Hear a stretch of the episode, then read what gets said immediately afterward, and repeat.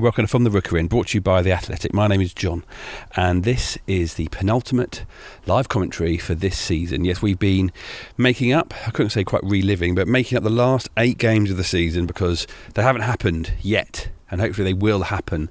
And we'll be back to Vicarage Road uh, to see some of the Glory Hornet boys in action soon. But this is the penultimate game. You knew this months ago. The last two games of the season were Manchester City, followed by Arsenal. Last week, we left the London Stadium nil nil, 38 points, minus 18 goal difference for Watford at the moment. I think at that point I would have thought things would have been happy, but things have been going on. Colin will go all the way through this with you, but we're not safe, and I think we're going to get anything from Man City. I mean, come on, there's history. You really think? No, of course not. Thank you very much uh, to Colin for putting these together. I don't know if you know this, but he literally does this on his own. He sits with his imagination, and uh, every single voice you hear in this podcast, apart from mine right now, is Colin's, and he they are just brilliant, and they really make my Saturday afternoon, and hopefully they're making your Saturday afternoon in in thinking that there is football going on around us in the world when there really is nothing going on. We do have something a little bit more fancy planned for you for next week when Watford, well, let's hope we're not having to battle it out on the last game of the season away at the Emirates. Uh, and maybe, maybe we'll be safe by then. I don't think we're going to be 100% safe. I think we still need to get something from that game, or maybe hope others trip up. But we'll see. That's next week. We've got a game to go. Watford, last home game of the season, to the team that beat us in the FA Cup final last year. We won't mention the score. So let's head over to Colin for the build up, as well as 90 minutes of commentary of Watford against Manchester City. Come on, you ons! A podcast made by Watford fans, for Watford fans from the Rookery End. Welcome back to FTRE FM Radio. Uh, my name is Colin Mason. I'm here at Vicarage Road for a very exciting uh, penultimate weekend of Premier League football. And Watford are taking on Manchester City here today at uh, with a 3 p.m. kickoff and uh, the date today is Saturday, the 9th of May. It's a lovely day, lovely, uh, fairly cloudless day, uh, blue skies above my head, and I'm looking forward uh, to this game very much. Alongside me today, uh, it's great to be able to welcome back Kenny McPhee, who played for Rangers and uh, for Everton and also for Scotland. Kenny, how are you today? Oh, Colin, it's great to be back, and uh, I'm very happy to be back here at Vicarage Road. I've been here quite a bit with you now, and uh, I've really enjoyed these games, and uh, it's great. And the, the crowd seem to be uh, well. There's a lot uh, as I came to the ground quite early today for to prepare prepare myself for for this uh, cool commentary. I, I noticed that the cafes and bars and pubs are full of Watford fans, and there's quite a few here also from City. So I think it's going to be a great, great game today, and I'm really looking forward to it. Um, I suspect the Watford fans will be a bit nervous, but I got a good point last week at, uh, at the London Stadium, and uh, they just maybe need one more point, and if they can get it today, um, then they'll pretty much be safe. I think um, you, you, know more about that than I do, but uh, uh getting a point against Man City is, uh, is can be a difficult ask. Yes, it most certainly can. Not the fixture that Watford fans would have chosen for this uh, second last game of the season. So I'm just going to go over what happened last week, be able to look at uh, some of those fixtures that are affected the table, and uh, and then look at the table uh, as it stands now. Villa played their final game in hand during the week, uh, and we'll talk a little bit about that. So last week, uh, as you know, um, Watford managed to get a, a nil-nil draw at the London Stadium, and that put them on to 38 points. The other results were as follows Chelsea beat Norwich, as uh, we reported on that day, by two goals to nil, and that sent Norwich down. It left them on 28 points um, from 36 games. And with only six points available to them, that meant that they couldn't get out of the bottom three and were relegated and uh, will play in the Championship next year. Villa got a good draw away at Everton. Uh, Man City beat Bournemouth 2 1 and Brighton lost in the South Coast Derby to Southampton, and that really does put Brighton in a bit of danger. If they could have won that game, they would have gone up to 38 points, but they weren't able to get over the line. Um, it was uh, Danny Ings got the winning goal in that game, and um, and so the table. As it stands, and as I say, Villa played uh, their last game in hand during the week, and they managed to win that 1 0. So they've had a good week. They, they put four points on the board. And this is how um, the bottom six looks uh, before today's fixture. So in 15th we have uh, Watford, uh, played 36 and they have 38 points with a goal difference of minus 18. Uh, below them in 16th is Aston Villa. After a good week for them, they have played 36 and have 38 points with a goal difference of minus 25. And then below them, West Ham, who I think hoped to get three points uh, in that game against Watford, but didn't manage to break a very, very disciplined and stern Watford defensive performance. Not great to watch, Kenny, but uh, but effective nonetheless. And they are on 36 points from 36 games. All the teams have played 36 games at this stage. Uh, below the line, the dreaded relegation line, which will cast you adrift and down into the Championship, which, uh, as we all know, is a very, very difficult league to get out of. We have Brighton uh, on 35 points, and below them Bournemouth, who, um, well, Eddie Howe's men are, are looking uh, in deep, deep uh, trouble now with just two games to go. They have 34 points. It's only two points uh, from uh, safety, two points behind West Ham, but nevertheless, uh, you'd rather have points on the board at the moment. And Norwich are bottom of the pack with 28 points. Um, who do you think are most likely to go down out of those five, Kenny? Ah, it's very, very difficult to. Uh, it's difficult to tell, is it? Um, Aston uh, Aston Villa have got Arsenal at home, I believe, and uh, and then they've got West Ham away. So I think they'll feel reasonably hopeful that they may, might be able to get the points that they need. Uh, West Ham have got uh, a very difficult away game against Manchester United today. Is that right? That is right. Yes. So they'll be hoping to get something from that game, but it's very difficult to go to Old Trafford and get a game. And I know better than anyone. I think I played there uh, with Everton about seven or eight times. I don't think we got a single point when I was playing. So um, Fergie was too good for us, I think, uh, at that time. And uh, they had a wonderful team, and they're not quite uh, the powerhouse that they were.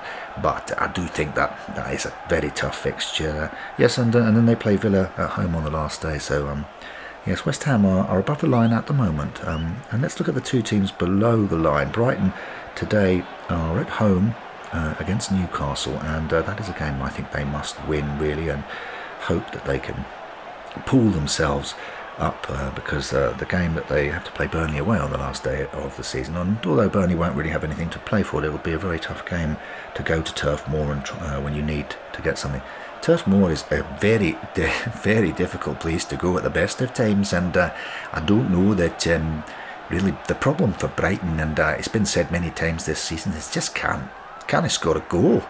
I mean, they don't concede that many. They're pretty good at the back. It's normally just one goal in it, one nil here, nil one there, nil nil one one. But you know, it's like a binary system for, for Brighton. They don't seem to be able to score more than one goal in a game, and um, right, they're they're in a, in some trouble. And then we've got Bournemouth, who are currently in 19th, but as I said, they're only two points behind West Ham, and uh, so. Um, Bournemouth are at home to Southampton uh, in, in, another one of those sort of South Coast derbies, and I'm sure Bournemouth see Southampton as rivals. I think Southampton really focus their ire on Portsmouth, but nevertheless, they're, they're all fairly close together, those three clubs, and uh, Bournemouth and Southampton both in the Premier League. Southampton having a very good season again um, after a shaky start, but uh, Hasenhüttl has really got them buzzing, and uh, he's got goals uh, out of his players, including Ings and um, uh, Shane Long and and uh, Ward Prowse has played well all season. So they, they've had a good season. Um, but uh, with just two games to go, you, you, do think that the teams who have really got something to play for possibly um, will have the advantage. They'll have that desire and ambition. Uh, but uh, Bournemouth will need to get something from that game. I think otherwise they, they could find themselves relegated today if if, um, if the results go against them. And then on the last day, they have to go to your club, Everton, away, and that will be very difficult. So I think Eddie Howe's men are in deep, deep trouble. I think it's going to be very difficult for them to get the three or four points they need to get out of trouble. It will also, it's not in their hands. I mean, uh, they've got to hope that other teams above them uh, fail to get points. And so it's, it's become so incredibly tight, just four points between 15th and 19th. And there's some interesting differences in goal difference. Villa certainly have the worst of that five uh, with Bournemouth and West Ham on the same minus 16, Watford slightly worse, and Brighton, the one thing, and, and interesting that you brought up how few goals they actually concede, they have the best goal, it was just minus 12, and that may well um, count as an extra point in this fight. So, anyway, back to today's game, Kenny. I'm just going to uh, excuse my rustling papers as I just get the lineups out in front of me, and there have been some changes. We'll take the um, the home team first. Obviously, Foster playing, but Masina, as we saw in the, the game, was very nearly substituted uh, at the end there by Pearson. He had something wrong, I think, with his ankle or maybe his calf, and um, he is now on the bench, and Jose Holebas has come in at left back to uh, play alongside Cathcart, Kabasele, and Femenia, and it will be no surprise, I think, to most Watford fans, although it may not fill them with joy, that he has kept this um, back four, back five, with Dawson playing in between Cathcart and Kabasele. So a five at the back, Kenny, and then in front of them, obviously Capoue, who has been rather lucky, I think. He um, they they would have been an automatic two game ban. They've appealed that during the week, and uh, and the FA panel have relented um, and decided to only ban him for one game. So he will be available for the last day of the season when Watford play Arsenal away, but he can't play in this game. So. Chalobah there in the middle, and um, Doucouré has come back in, into the game, but not in his usual position, I suspect. He's come in to play alongside Chalobah. But the one change to this system is that uh, Welbeck uh, is not uh, playing in uh, starting the game today. Deeney is going to be up there all on his own, and I think it'll be a fairly lonely furrow that he has to plough. Uh, and Sarr has come in to the team to play out there in his usual position on the right wing, and Bashiru keeps his place but is in a more left-sided position. So we've got um, Foster in goal, and then the five men at the back. Uh, four men in midfield and Deeney on his own up front. Your thoughts about that, Kenny?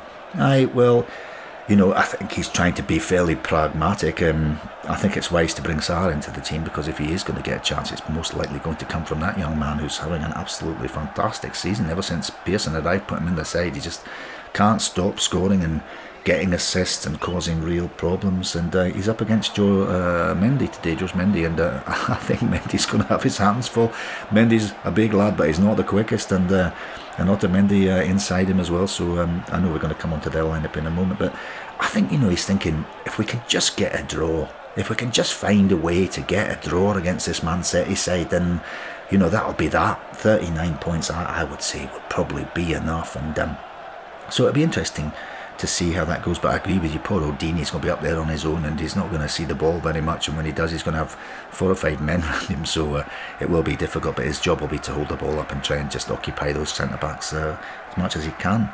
On the bench, we've got Gomes, uh, um, Gomes, a very popular man here at Watford, and um, uh, Masina, who is on the bench, so he's obviously fit enough to come on if needed. And uh, and the return of a player that we saw in the games against Tranmere in the Cup, a young man centre back Spencer Adams, uh, with the three uh, main centre backs on the pitch. Of course, um, they need a backup, and Spencer Adams is the one who has come into that side. And then uh, midfield players Quina, uh, Pedro, and Pussetto are on the bench, and uh, Welbeck also on the bench if needed. No Gray today. We have um, Gray. I think Gray was going to be on the bench, but. Um, I think he has done something to himself uh, in training yesterday, something just a small muscle injury, so he's not going to be risked, and that's why Pussetto is on the bench. Quina has come in, and uh, I like this young young player. I've seen a little bit of him. Uh, obviously, with Capoue out and uh, Doucouré and Chalobah and Bashiru in the team, we needed a central midfielder that could come in, and uh, that spot is being taken by Quina on the bench. And Pedro, the flying left Brazilian left winger, is also there in case uh, they need to chase the game later on. So let's move over to Man City and uh, in goal Ederson. Um, very, very fine, world class goalkeeper. Although I think Watford fans would probably hold on to Foster over him. Um, I think Foster's had a fantastic uh, influence on this side and is a, a, real leader and a very positive influence uh, in that dressing room and on the pitch. So, um, two good goalkeepers today. And then at right back, we've got Kyle Walker and Fernandinho again is, um, well, a sort of make weight centre back. He's not really suited to playing there, I don't think. We don't get the best out of him, but uh, uh, Guardiola hasn't really got a lot of options back there, not, not any players that he really trusts. Um, he's got Otamendi alongside him. He's not a player that I think has a has a ricket in him, a, a mistake in him. But out there at left back, Mendy. Then then in front of them, uh, things things get a little bit better for Man City. I don't think that back four is uh, anything like um, the front six. got De Bruyne on the right. Foden is playing, the young British player playing in the middle of the park, and he's got David Silva on his left. But I mean, I say that, I mean, they'll just play wherever they want to play, really. They, the, the system is very fluid. And up ahead, he's got Sterling out on the right, Bernardo Silva on the left, and uh, he's playing Aguero up front as a number nine, a false number nine, a goal scoring number nine, some sort of number nine. But anyway, one of the greatest players we've seen in Premier League history, I believe, and uh, Manchester City's uh, highest ever scorer, and it will be a pleasure to watch him play uh, live today. What do you think about that front six, Kenny? well, I don't know, Colin. I tell you what, I wouldn't want to play against them. I mean, as you say, you set them up uh, in some way. Like if you say, "Oh, that you go there and you go there," but they don't abide by that. They they they uh, they play very fluid, and um, it's good to see Foden there. He will be a kind of stabilising influence. But uh, you know, Sterling can come short. He can come into the centre. Bernardo Silva can play in central midfield. He can play anywhere. He's such a such a good player, and uh, really looking forward to seeing the Portuguese side um, at the Euros this summer because uh, they've got a lot of young talent. Those players at, at, Wolverhampton Wanderers that have come into the Portuguese side, and Bernardo Silva is, is another one, a, a very very good player. So it'll be interesting to see how they get on this summer. But um, that is a pretty terrifying lineup, and I can see why uh, he's brought Dawson in and kept Dawson in. Uh, it worked last week in a different way because they could just be solid, but here they're just going to need numbers because City will have the ball. Doesn't matter what formation you play, doesn't matter who you pick. City will have the ball. That's the way they play, and um, it's going to be very, very difficult for Pearson's men to keep them out. A clean sheet would be an absolute miracle, in my opinion. Well, um, that's not a very optimistic uh, viewpoint uh, as far as uh, Watford fans are concerned, but nevertheless, it's probably pretty accurate. On the bench, uh, for Man City, uh, Bravo, and then Cancelo, Zinchenko, Rodri, Gabriel Jesus, Gundogan, and Mahrez. I mean, um, that bench, those uh, six outfield players, and the goalkeeper, Bravo, is, is no slouch, will get into quite a lot of Premier League first teams, even some uh, in the top six. It's absolutely ridiculous, Colin, to, uh, to look at that bench and see the hundreds of millions of pounds that um, are sitting on there and, uh, and how good they are. I mean, a player like Mahrez is wasted at Manchester City, in my view. He just doesn't play enough, and the man's a magician. And he should be at a club where he's literally the first name on the team sheet, and here he is sitting on the bench playing against Watford, and it doesn't sound, doesn't feel right to me if they just buy up player. Anyway, I don't want to get into that because I don't want to be negative about City, but it does seem that when you've got a bench that strong, you've got to ask yourself the question: Is it really necessary? You know, um, I guess if you're in the Champions League, you're trying to win the FA Cup and the League Cup, and which they've already done.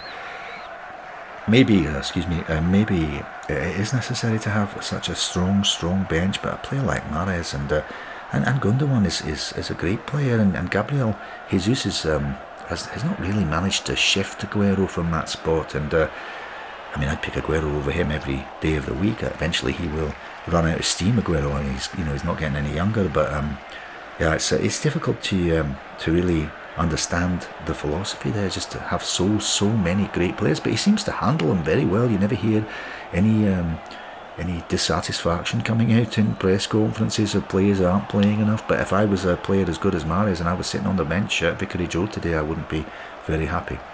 Interesting viewpoint. Um, I certainly share some of some of your views there, Kenny. But um, I think Watford have got an awful lot to do today to get a point from this game. Just a single point, and uh, but uh, he set them up to do it. And um, Doucouré, Chalobah there in, in midfield, uh, ahead of Dawson, Cathcart, Kabasele. Holebas, um, there's always a bit of a question mark uh, over Jose. He's very competitive, fiercely competitive, and mostly it has been Masina playing in that position. But he, he'll, he'll, he'll enjoy the challenge of playing against Sterling. He, he always seems to have a yellow card in him, but um, hopefully uh, he will be disciplined today and help his team to get the point they desperately need. So it's about 10 minutes uh, or so to go before kick-off. The players are making their way back in for their final instructions. The, uh, the warmth here uh, at Vicarage Road is very pleasant. We're sitting at the top of the Sir Elton John stand in what I call the comms box, but in fact it's just a couple of seats um, next to uh, a couple more seats where there are more media, and uh, we've got a kind of temporary desk in front of us, haven't we, Kenny? And uh, we get a great view of the game from here. Aye, we do, and um, we're nice and close. I mean, I do like this ground, and I think I may have said this before, and uh, echoing something that your, your pundit David said, uh, you know, it's a great ground this because you are so close to the action, and I think the players really appreciate it. It's not intimidating. I wouldn't say that Vicarage Road was an intimidating place to come and play, but it, it is um, it's an exciting place to play because uh, because the fans are so close, they can almost reach out and touch you. I hope they don't, but. Um, yeah, it's um, it's I'm looking forward to it. It's a beautiful day. The pitch is perfect. We've got two good teams, one fighting against relegation, the other just well, they'll just play their natural game and wait to see if they can play in the Champions League. They've certainly um, nailed down that second spot, and um, but um, I think it'd be a crying shame, honestly. I think to keep them out of the, the you know the the best competition in Europe, club competition in Europe. I think it'd be a crying shame, but uh, you know, rules are rules, and if they've broken them, and uh, then they have to pay the consequences. I um, sorry, I picked up your aye there. I think it's sitting next to a Scotsman week after week. I've developed um, a few little Scottish tics. Uh, I do apologise, Kenny. Don't worry about it. Don't worry about it. I've lived in uh, in London now for quite a long time. Um, I managed to hold on to my accent, but uh, I've got a few little colloquialisms that um, I use, which I, I, never used to use when I was a child living up in uh, in Glasgow. Right, so as I say, about eight or nine minutes to go. I think I'm going to throw uh, back to the studio so we can get updates on the other games. Just to remind you, the games that are being played today, do excuse the rustle of my um, my pages there. So uh, yes, so Norwich are playing Burnley, and that of course is, is a fairly irrelevant dead rubber. But West Ham are away at Man United. Brighton are at home to Newcastle. Bournemouth are at home to Southampton. That is a massive game. And Villa are at home to Arsenal. And uh, it'll be interesting to see. We could have a club relegated today if either Brighton or Bournemouth actually lose, and West Ham and Villa and Watford get points, we could be in a situation where it could all be done and dusted before next weekend. Uh, personally, I rather hope that isn't the case because I do like it to be exciting on the last day of uh, of the season. But um, we'll have to wait and see uh, how those results go today. Uh, and uh, yeah, I'm going to throw you back to the studio. You'll come back to us just before kick-off, where Kenny and I will bring you full commentary here on FTRE FM radio. And welcome back uh, to the Vicarage Road Stadium. Sorry, you caught me on the hop there, studio. I was uh, just looking down at my paperwork. The players are, in fact, out on the pitch already and are ready to kick off. Um, very prompt. Uh, I know there's a lot going on today, so you've come back literally just as kick-off is about to be taken, and it is going to be Watford uh, uh taking this uh, first half kick-off, shooting from left to right as we look down from the top of the Sir Elton John stand where we are seated. The day is um, yeah, a little bit overcast, and a little bit chilly, and not not a, not a brilliant day. The clouds have come rolling in, and um, quite a good day for football. And Deeney takes uh, uh, the kick off, and it goes uh, back to Doucouré, who's back in the side after missing out last week. alongside me today, uh, in the comments box, is Kenny McPhee. Kenny, how are you? Oh, I'm uh, I'm actually very, very good today. I'm looking forward to this game and I'm trying to keep an eye on some of the other games that are taking place in this uh, incredible uh, relegation battle. Normally, by now, you've got two down and uh, two uh, those two are safe and you're basically fighting out between two teams. But today, you've still got five teams in it. And that's very exciting uh, for the neutral like me, but uh, heart in the mouth time for the fans of those teams. Absolutely right. And um, Game, as usual, has got off to a fairly slow start. Watford just happy to keep the ball in their own half. Dawson has it at the moment and he's passing it to uh, Cathcart, and Cathcart rolls it back to Foster, and Foster just knocks it out to his right and um, and kicks it all the way uh, out to the halfway line where Sarr is patrolling the touchline. Uh, this uh, Man City side is absolutely packed full of attacking talent, and uh, I don't know if Watford are going to be able to hold out, but that clearly seems to be the plan with this uh, formation of five at the back, Kenny. Aye, uh, looks like that. They did it at West Ham last week and uh, worked quite well for them, I thought. Uh, got their point. Um, perhaps if they'd been a bit more ambitious, they could have got all three, but also they could have conceded and uh, lost the game and put themselves in more danger. So it was a pragmatic uh, approach from Nigel Pearson. And he's going to try and repeat the trick, but against very, very different opposition. One of the best teams I've ever seen, and one of the best teams in the world, I would say, despite the fact that Liverpool have been outstanding all season. Exactly right, and um, and uh, still Watford have the ball. It's uh, got off to a terribly slow start. This game, it's being played at walking pace. It is the end of the season. Players are tired. Um, Manchester City are safe in second spot, so uh, if they win their appeal, they will be playing Champions League football next season. Uh, we'll have to wait and see uh, the outcome when they go for their appeal. Yeah, so Chalobah has the ball and he's alongside Doucouré. We haven't seen this uh, this match-up in Watford central midfield before. It's normally either Chalobah and Capoue or Capoue and Doucouré, but Capoue obviously is suspended for this game due to um, a certain amount of uh, throat grabbing on uh, Declan Rice. Not to say that he didn't deserve it after the horrific tackle he put in on Capoue and then followed it up with a headbutt. So he's out for the rest of the season. I think West Ham will certainly rue that and will miss him. Uh, Doucouré has the ball at the moment and he's just knocked it back to Jose Holebas, the um, irascible uh, Greek slash German player who plays at left back for Watford. Um, he always looks like um, there's a sort of storm cloud over his head. And I, I like the lad, I do. I, I, like his will to win. I like his competitive spirit, but uh, he can be a loose cannon at times, and uh, he does like to complain to the linesman down there. He didn't want to run that line with Jose, uh, with Jose down there at left back. But uh, he's a good player. He's getting on a bit now, but um, he's still got some fire in his belly, and he's fit as a butcher's dog by the look of him and Holebas has played it forward to Bashira and still uh, after nearly three and a half minutes Man City have not shown very much interest in getting hold of the ball. And Bashira just crosses the halfway line. Now they do jump into action. Foden comes across and tries to tackle Bashira and uh, De Bruyne is there as well and gets the ball from Bashira who's uh, been cast adrift there. No one really went up to support him in that forward movement we know that uh, the young man likes to get forward but De Bruyne has the ball now and this is dangerous for Watford. As soon as he gets on the ball his passing skills are absolutely second to none. He knocks it forward to Sterling. Sterling is incredibly fast down this right wing and he takes on Bashir, who uh, who fouls him there and uh, just puts a little bit of a reducer on him. And Sterling gets up and he looks at the referee as if. Um, I don't know, as if the, the, cheek of the young man to even dream of tackling me or fouling me, and uh, that, that's making me smile. Uh, you see, you get these players they become like royalty, you know, in in world football. And Sterling's definitely one of those, and he's a fine, fine player. He's got the on the back of his hard work. But uh, when a young player comes in and tackles you like that, you know, you think, well, he's not supposed to do that. That's not uh, that's not actually allowed. It is uh, uh, nearly five minutes into the first half of this Premier League game, and uh, currently I'm just uh, hearing in my cans that there is no other goals in uh, in the key games. it is nil nil uh, Norwich Burnley. That is a bit of a dead rubber, so we probably won't take too much notice. Man United are playing West Ham at home, and that is uh, nil nil. Brighton are at home to Newcastle. They'll be hoping to get some points on the board there. And Bournemouth are at home also against Southampton and uh, it seems like all the teams in the relegation battle, apart from West Ham, are at home today.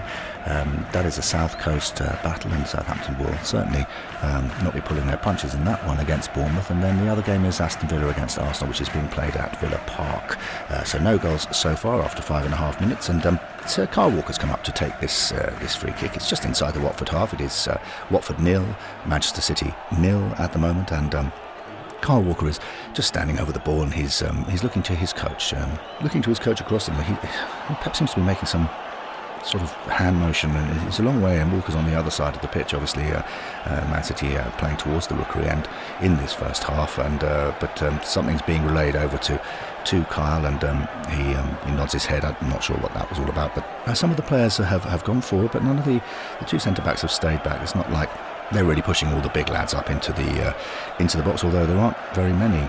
Um, aren't very many tall gentlemen in this Manchester City side. Uh, De Bruyne is there on the edge of the box, and, um, and Walker comes in and he uh, he he takes the free kick, he lobs it, uh, but there Cathcart just heads it away, and very easy for him, not really challenged by anybody there. And uh, but Fernando, uh, sorry, Fernandinho, Fernando is a, song by ABBA, Kenny. I don't know if you knew that. Fernandinho is um, on the halfway line, and uh, he picks the ball up and uh, passes it sideways uh, to Otamendi. Uh, they like to play in the opposition half, Man City, where they can, he plays it forward to Foden. Foden very much the pivot in this uh, in this uh, midfield for Manchester City, and Foden plays it out to David Silva. Gets his first touch on the ball, this is quite dangerous now. David Silva out there on the right hand side in front of the Graham Taylor stand across the pitch from where we are, and uh, he's um, now coming up against Dawson and uh, uh, Chalobah and. Um, Doucouré coming over. They don't want uh, David Silva to have too much space, but equally they've got to make sure that Foden and De Bruyne are covered as well. And it's going to be difficult for Watford to hold uh, this defensive line against Manchester City, who are so so good at breaking teams down. But um, they nearly did it in, uh, in the past. They've, they've had good periods of play against City, but they've also been absolutely walloped, including a 6 0 here uh, a couple of seasons ago, which was pretty hard to watch, I can tell you. And uh, Foden now has the ball, and he's just on the edge of the centre circle in the Watford half. Uh, it is still uh, Watford nil, Manchester City nil, and we are now eight minutes into the first half.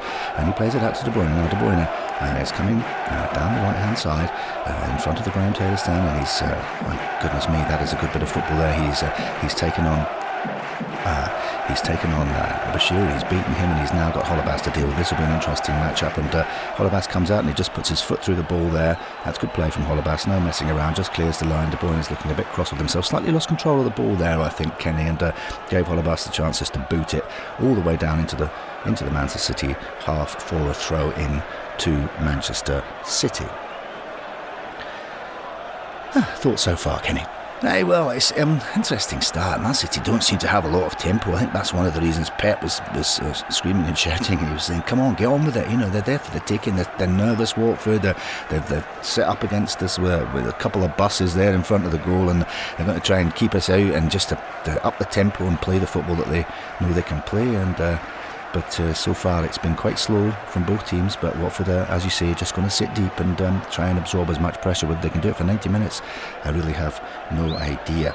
It is a, a throw in there, and it is Walker to uh, to take it, and uh, he throws the ball in to De Bruyne, De Bruyne plays it straight back to him, knocks it sideways to Fernandinho, who knocks it forward to Foden, but they're still in their own half. They're not really getting forward. We haven't seen anything of Aguero yet, who was just sitting up there at the front um, with Dawson, Kabasele, and Cathcart playing close attention to him, uh, of course. Bernardo Silva also in the side playing uh, in, a, in, a, more forward position perhaps than normal, uh, in a three up front, and uh, David Silva just behind him. So the two Silvers uh, are on that left-hand side of um, of the Man City team, and they are currently. It is David Silva on the ball now, and he is crossing the halfway line. Bernardo Silva is um, running, turns with his back to goal. Firmino is there by him, and he plays the ball into Bernardo Silva, and that's um, that's good play. They've got forward very quickly, and there's uh, there seems to be a lot of space. But Foden is trying to find some space in between Doucouré and Chalobah there in the middle of the park, and he actually receives the ball um, from Bernardo Silva. And Bernardo Silva turns and runs beyond Femenía, and the ball back to him is a good ball from it, but he's uh, he's been flagged offside.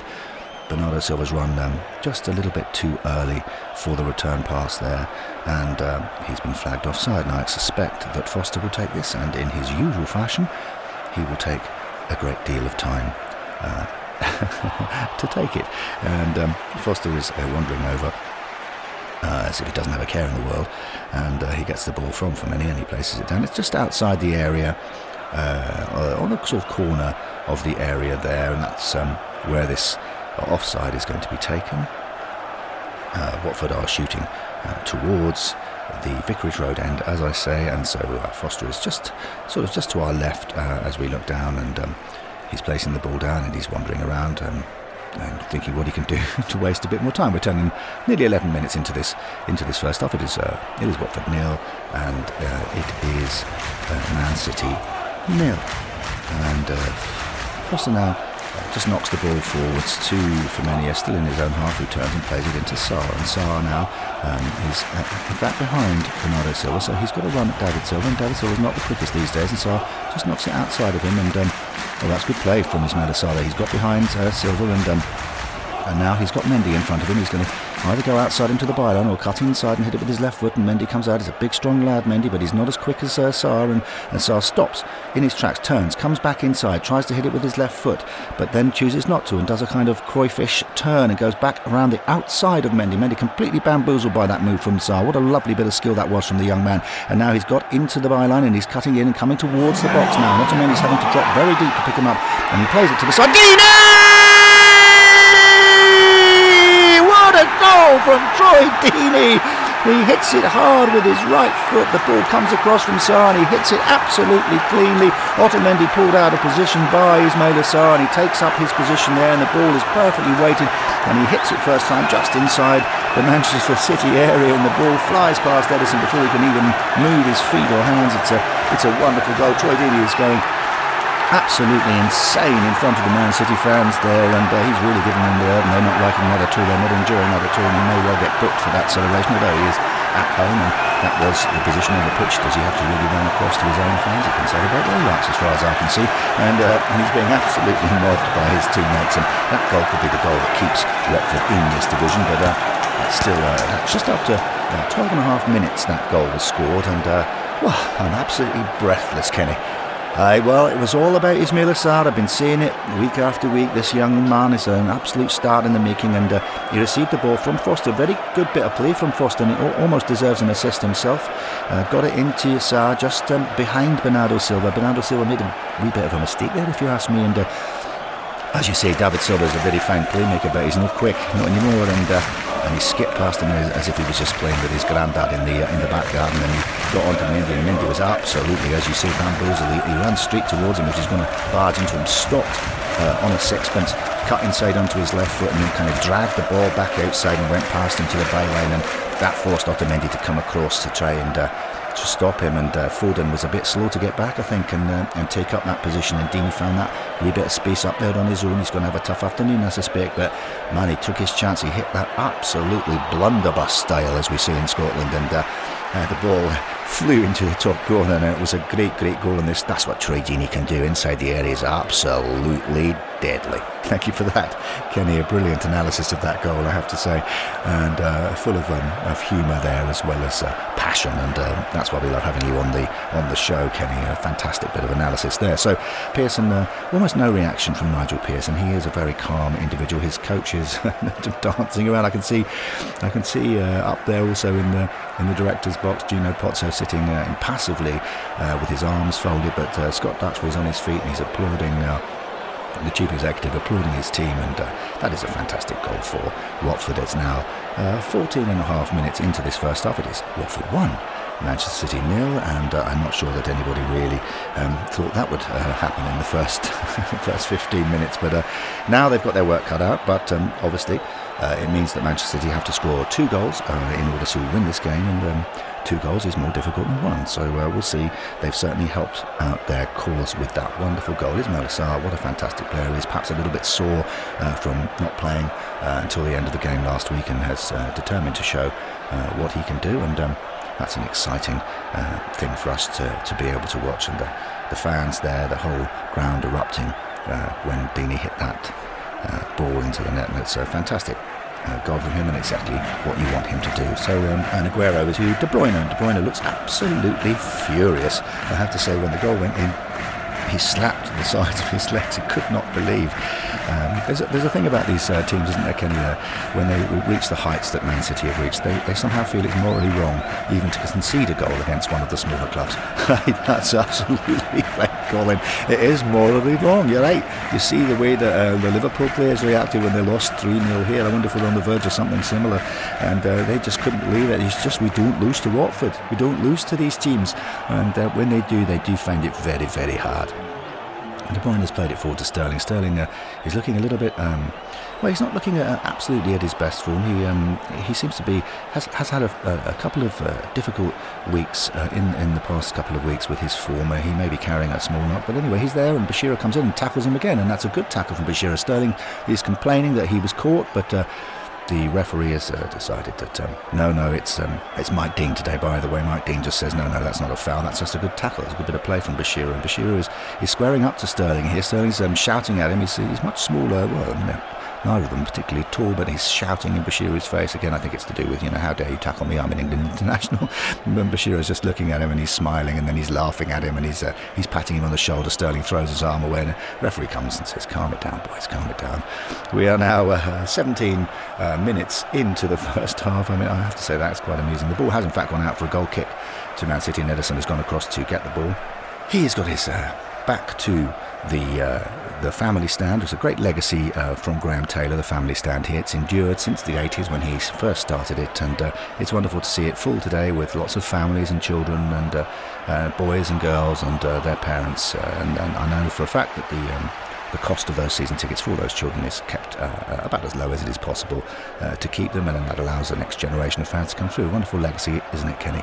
I is. I mean, everything about this stadium, everything about this club just screams Graham Taylor. It really, really does. I met the man on a couple of occasions, and uh, and it was um, well, he, he's just uh, one of those men that just sort of inspires you, makes you stand a wee bit taller than you normally would. But the, the, family stand thing is probably his greatest legacy. It was the first club, as far as I know, to have such a thing and uh, to bring families together at a time when football was a bit difficult to watch because there was a lot of hooliganism. But uh, to see it there, as you say, Park today and uh, playing Man City. Uh, you know, one of the greatest clubs, and to be 1 0 up is fantastic.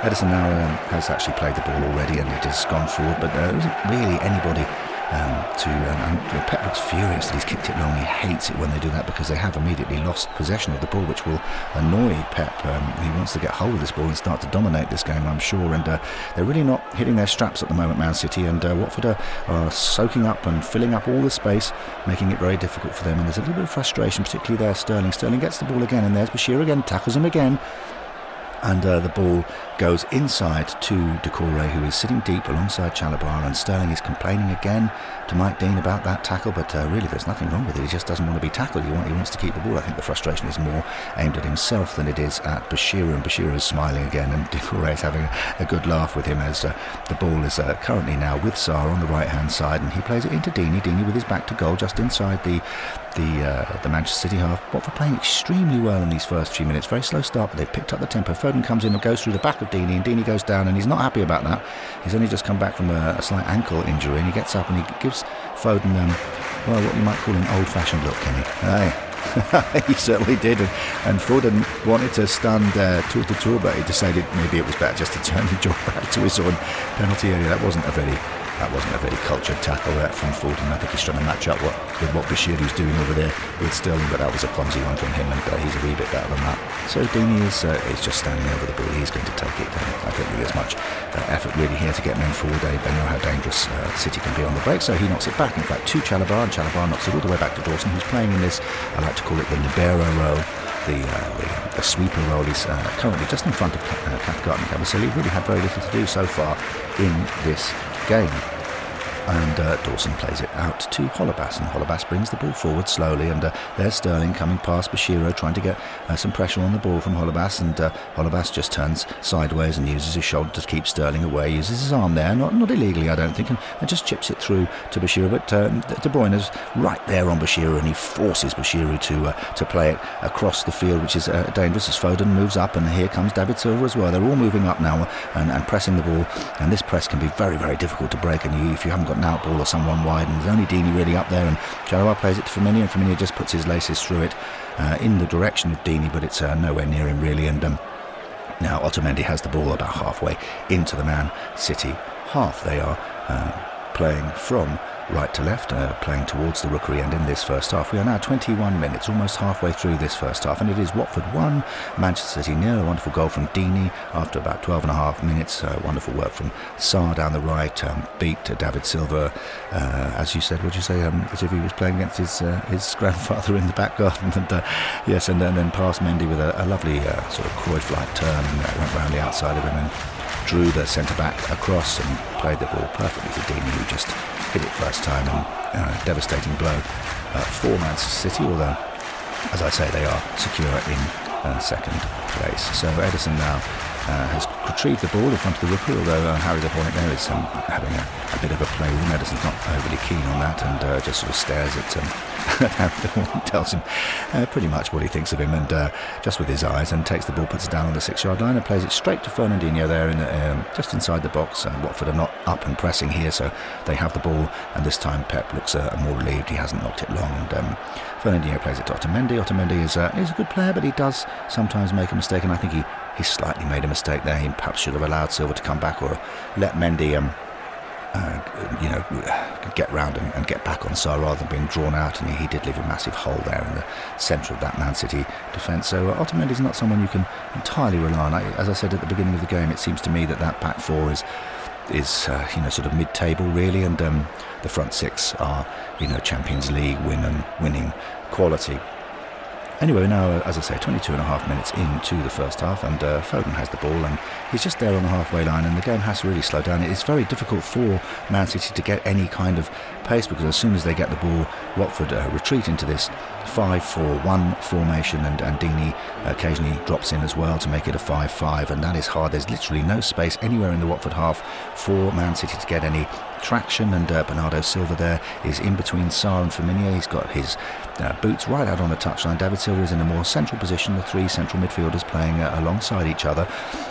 Foden gets the ball back again, and uh, Watford in no hurry to come out. Uh, they're trying desperately, Man City, to draw uh, Watford out, but they're just not going to budge, especially now they've got a 1 0 lead. And then Deeney comes in and uh, uh, pays close attention to Foden. Foden uh, uses his arm to push him away. He's not intimidated by, by the big Watford captain, that's for sure despite having put a put a rather nasty tackle on him uh, a few minutes ago, and he plays it out to De Bruyne. Now De Bruyne is looking to get forward. Sterling now is coming forward, and Bashir is tracking his run. Uh, Doucouré comes over to track uh, De Bruyne there and to put a bit, him under a bit of pressure, but he gets it forward to Sterling. Bashir is still on him.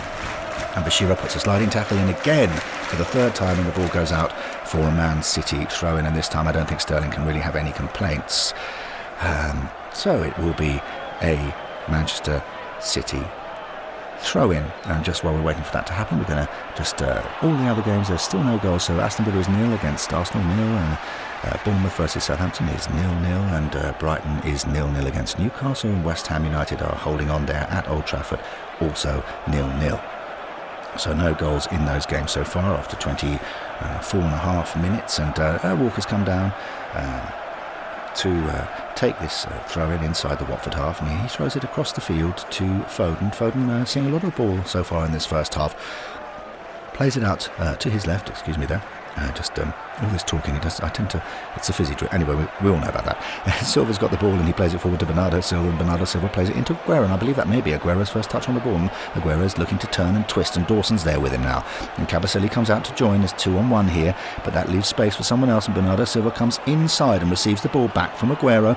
Firmino comes across to close him down. David Silva runs into that gap, and Bernardo Silva plays it out onto that left hand side of the Man City team. And uh, David Silva now playing as a, as a left winger, which is an unusual position for him to be in. But Bernardo Silva is just inside him and receives the ball back from him. Now, this time, David Silva goes beyond Firmino and gets the return pass from Bernardo Silva. And he's not offside. And he clips the ball in. And Aguero brings it on his chest and shoots. But uh, it's a weak shot from Aguero. It never really looked like he got that right, and Foster just um, just catches it very comfortably. And so, after 25 and a half minutes of this game, it is still Watford 1, Manchester City nil, and uh, Foster has the ball uh, in his arms and he's just bouncing it there and he's got at least 25 seconds I think legally before he has to kick it so he's uh, certainly going to use up all those seconds if he can. Holebas is having a remonstration over there with the uh, classic Jose Holebas. He is yelling at the linesman um, saying that there was definitely an offside, that, that David Silva when he received the ball back was offside and how come he didn't flag and the linesman uh, is impassive, um, standing there, just uh, not even really looking at Jose, which does infuriate him. And um, in, the, in the end, Cathcart comes along and grabs him by the arm. Come on, Jose, leave him alone. And uh, he's just doing his job. And maybe he got it right or wrong, but you know, let's just get on with the game. We're one 0 up. And uh, Jose sort of stares and glares at Cathcart there and wanders up the pitch. And Foster still hasn't released this ball, and um, the Man City players are complaining, particularly Sterling. He's getting himself into a into quite a, a, state here today. He's extremely seems to be extremely frustrated with the way things are going, and he's he's shouting at uh, Mike Dean to say, "Come on, get him, get him playing." You know, it's, it's this this is time wasting. You've got to do something about that.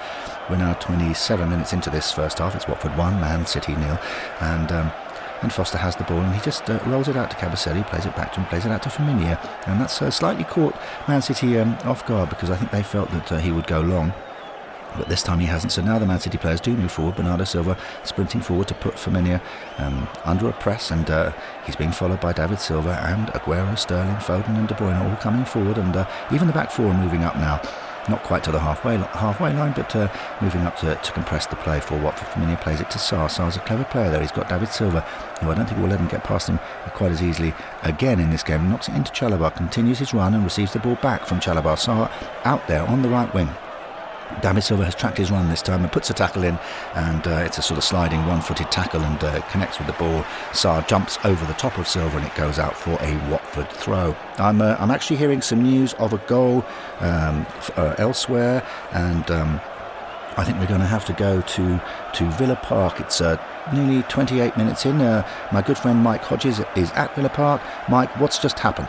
There, Colin. Yes, I'm here at Villa Park, and uh, a goal has been scored, and the goal has gone to Arsenal. It's uh, uh, Saka scored a goal after just uh, 28 minutes, and uh, yes, the away fans are very excited, and uh, this is very difficult for Villa. They need to get back into this game. they want to get points on the board, and it was a good goal from Saka. And coming straight back to you, Colin.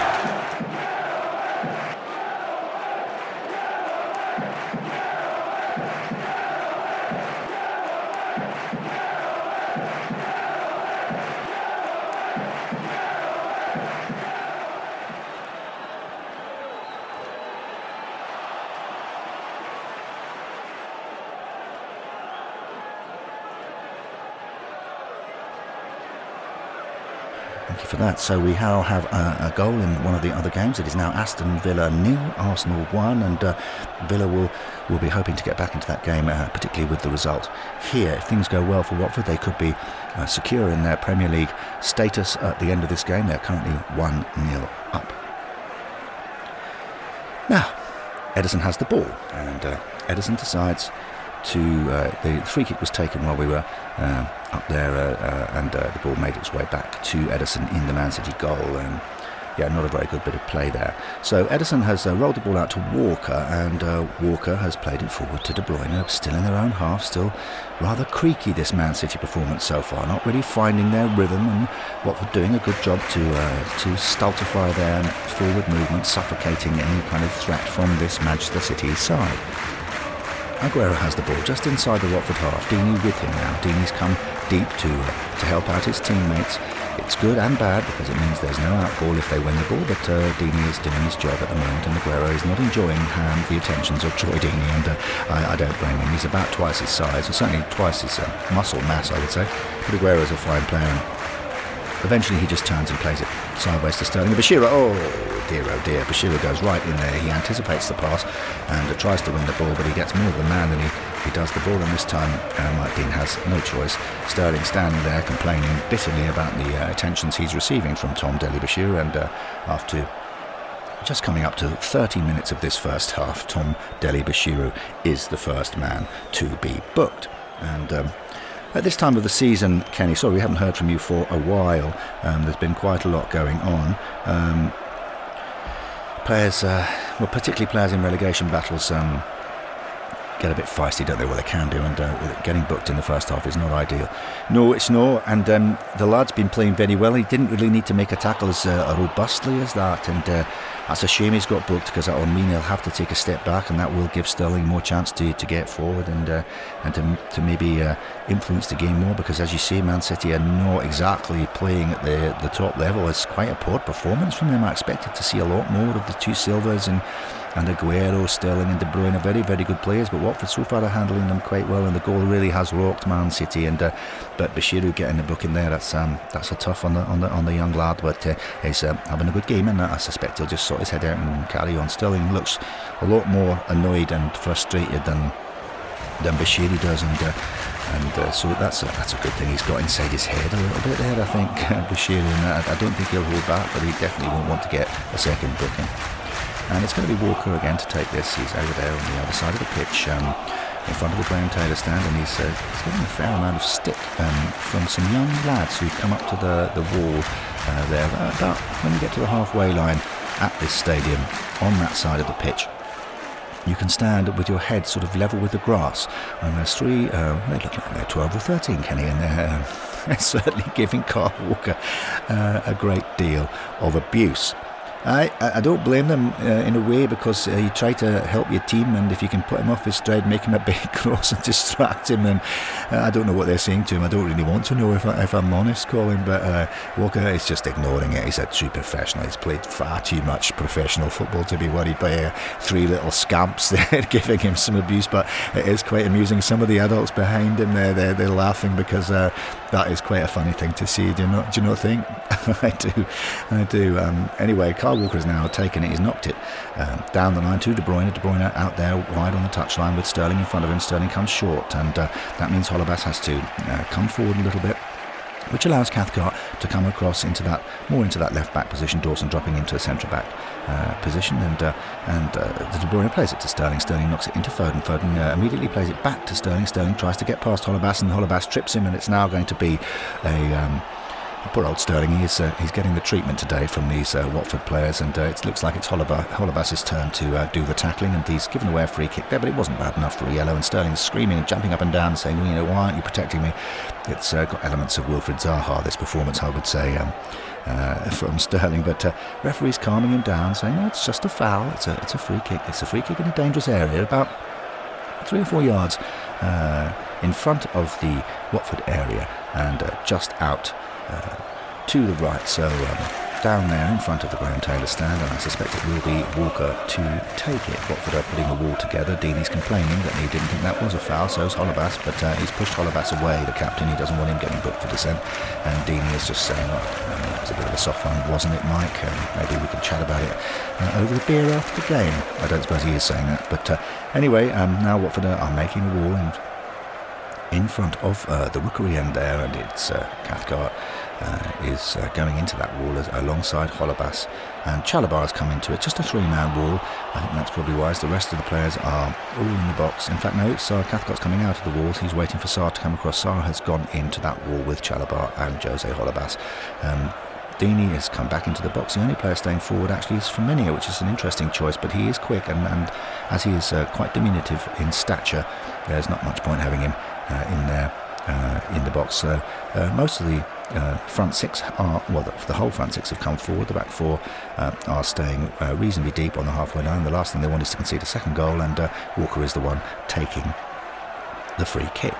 And he's just lining it up now. He's got his left arm in the air. I'm not going to say what I normally say because I know people get terribly annoyed with me and bored for saying it, so I'm not going to to say that. And here comes He's going to strike the ball now. The free kick is taken. It comes into the box. It's a nice delivery from him, and Fernandinho uh, on the edge of the box receives it after a header away from Kabasele. And Fernandinho takes a snapshot, and, uh, and that just goes over Foster's bar. And again, slightly weak play from Manchester City, Kenny. I, I don't really understand. Um, what's going on with this City side. You know, normally they're so dominant. I think the possession rates is like 50-50 or something at the moment, and uh, very, very uh, difficult to understand why it's just it's just not working for them at the moment. And um, maybe they just I need to have a chat with themselves, get forward. It is the end of the season. They are secured in second place. Sometimes it can be a wee bit hard to motivate yourself for the, for the, that extra three or four percent that you need in your performance to really dominate. And Watford have got that bit between their teeth, a bit of fire in their belly, as you see, and uh, they're fighting relegation. So there's a lot on it for them.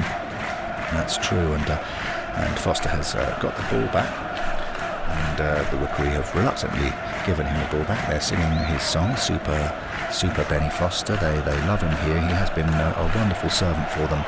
Uh, and uh, he has made, well, he certainly got them many, many points, I think, uh, uh, in this uh, in this part of the season over the past few games. He's made some saves which have definitely delivered more points to Watford than they would have had if he had not been there with a goalkeeper of less ability. But he's taking his time. We're now 36 minutes into this uh, first half, uh, just nine more minutes to go, and I'm sure Watford will be hoping that uh, they can hold on uh, at 1 0 uh, to the half time interval and go in and regroup and, and, go again in the second half. Aye, that's right, they will be, and um, you know, it's a huge psychological advantage. You get half the game done and uh, only concede one, only score one goal and don't concede a goal. And when you go in at half time ahead, it gives you an enormous psychological boost. It, you just feel stronger and feel like you're less tired, you've got more energy, and uh, you want to come out and do it all over again in the second half and get this three points, and which would, I think, really effectively um,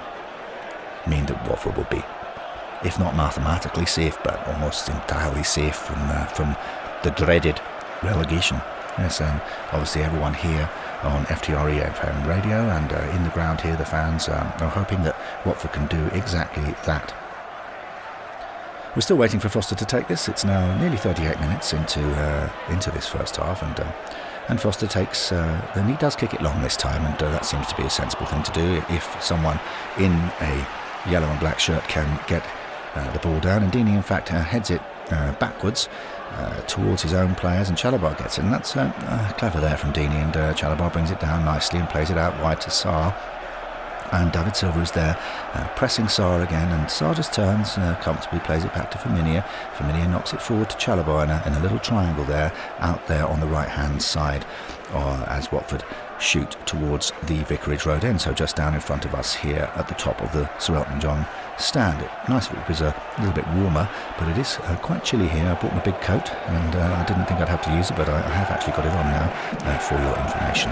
And uh, I'm sure um, the listeners are uh, delighted to know that I'm wearing my big coat. Ah, well, you know, these uh, little details are very important, you know, in a, in a radio commentary calling. And, well, thank you. We'll, we'll discuss your attire maybe a bit later, Kenny. But um, Chalobah on the ball and Foden's come up and they are very lacklustre at the moment, Man City. They're, they're not really snapping into tackles, they're not really pressing with any intent. And Chalobah easily just uh, avoids the attentions of Foden there and plays it forward, in fact, to Deeney. And Deeney uh, turns and knocks it out to, to Bashiru, who is desperate to get on, the, on, on, a forward run. And he tries to now, and Sterling is tracking his run. In fact, Sterling. Um,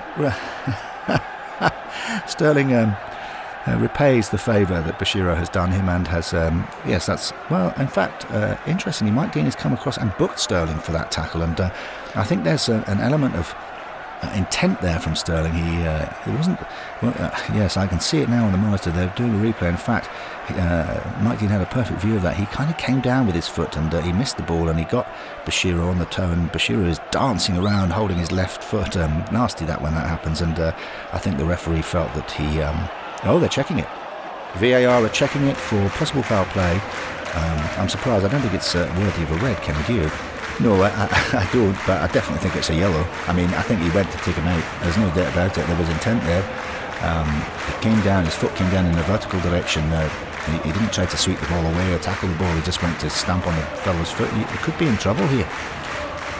And uh, Moss is um, uh, got his hand up to his ear, the internationally recognised sign for VAR, and the Watford fans are dearly hoping that uh, Sterling will be sent off here, off, off, off come the screams from the rookery end, and, uh, and Moss has gone over to the monitor, and um, I'm not sure we've seen that here before at Vicarage Road. He's going to go and have a look, and he's looking at it now in slow motion. I think it's a bit unfair to watch it in slow motion. Things always, almost always look worse in slow motion, but he's looking at it now, and uh, we are coming up for 40 minutes into this first half, just five more minutes to go, and he's and uh, no, no, he's um, he is going to uh, just stay with his original decision. The yellow card comes back out, and it is a yellow card for Sterling. Sterling is absolutely apoplectic with rage, and uh, eventually.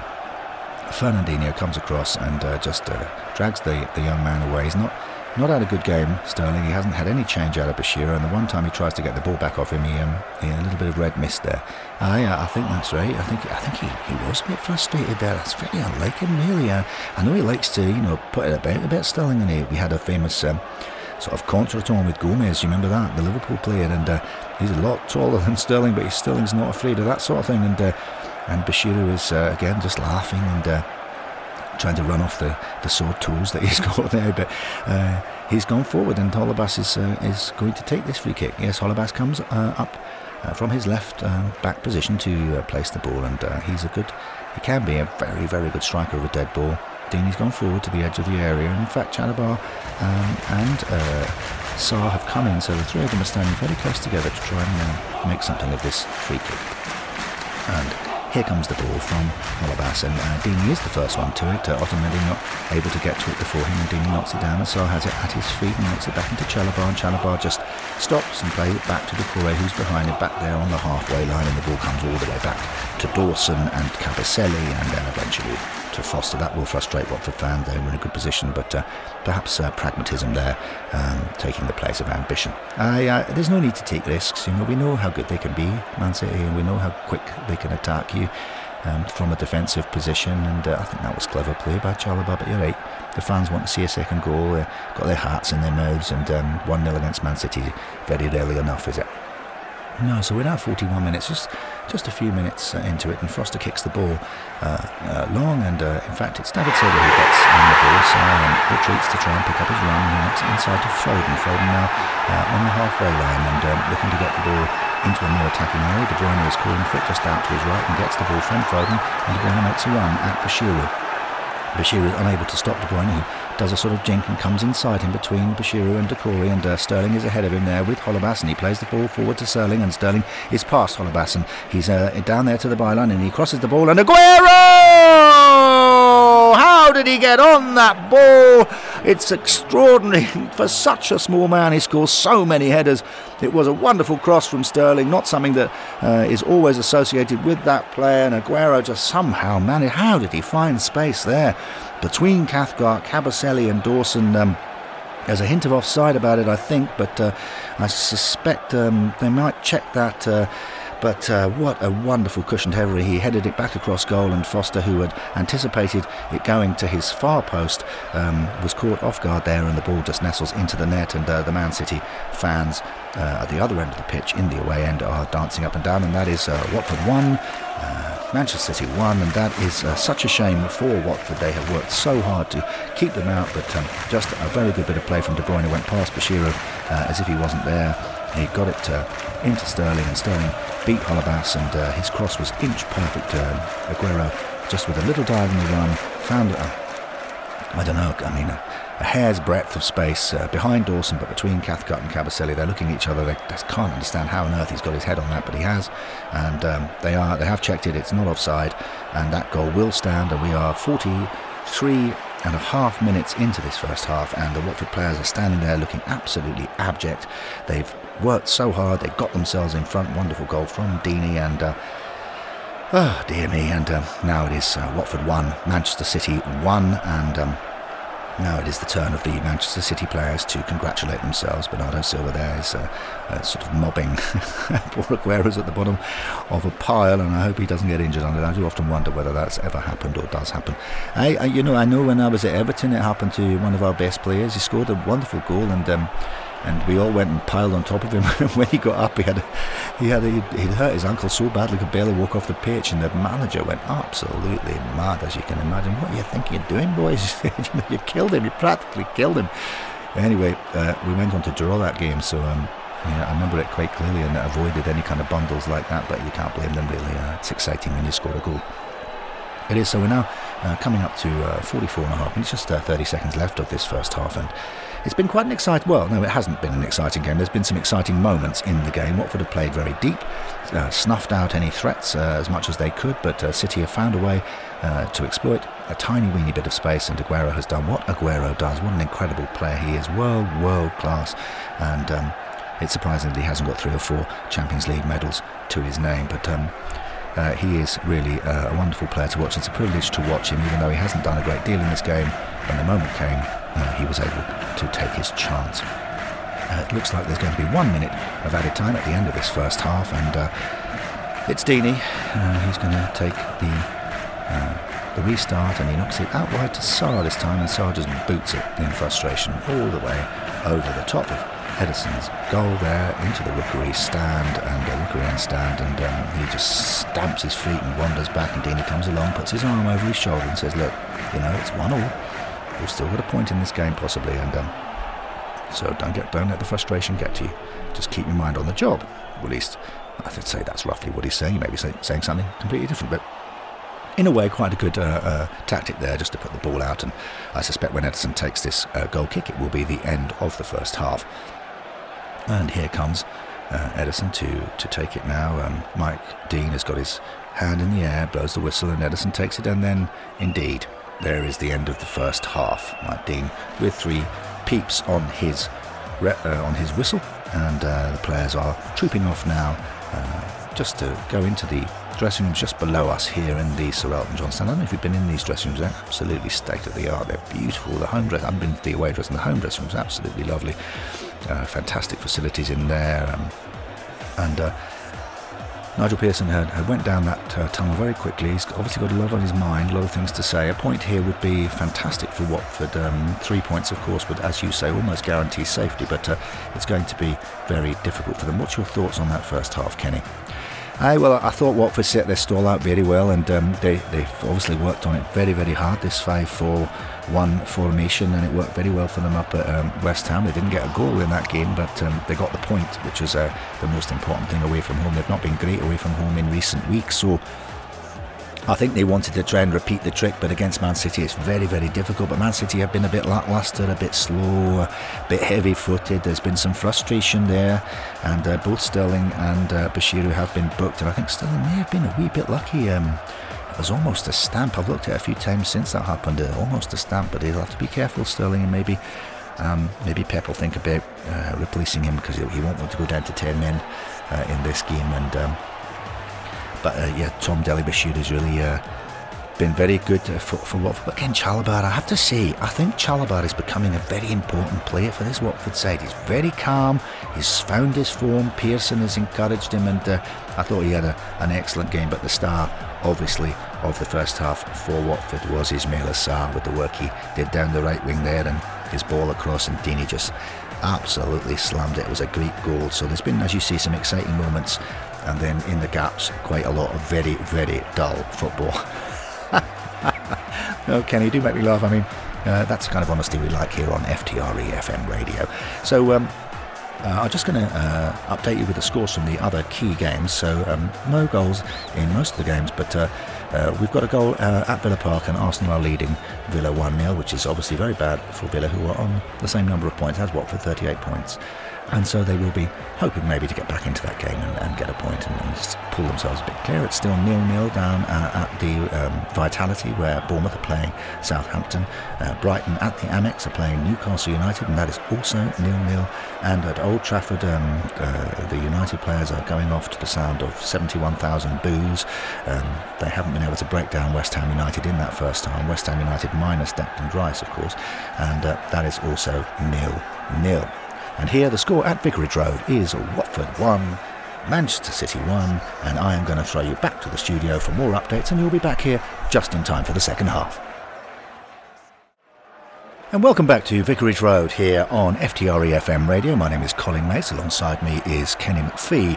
And we've had a, a, a strange first half, some exciting moments, but on the whole, uh, a bit of a a strange one. Uh, not a lot happening. Man City a bit slow in their build up, and Watford just sitting back and trying to soak up pressure. Deeney scored a nice goal uh, in the first half of about 12 and a half minutes, and Aguero got on to a cross um, and uh, managed to uh, stick his header away to make it one all. And uh, we're hoping maybe for a slightly more exciting and better game in the second half, aren't we, Kenny? Aye, uh, we are, but um, it'll be interesting to see what Watford do. One all is it's going to be very difficult to hold on to that uh, for 45 minutes, but um, uh, certainly going to give it a go. We've actually kicked off um, with all the excitement in the studio and all the going around the grounds and this uh, crazy relegation battle that uh, we're covering today.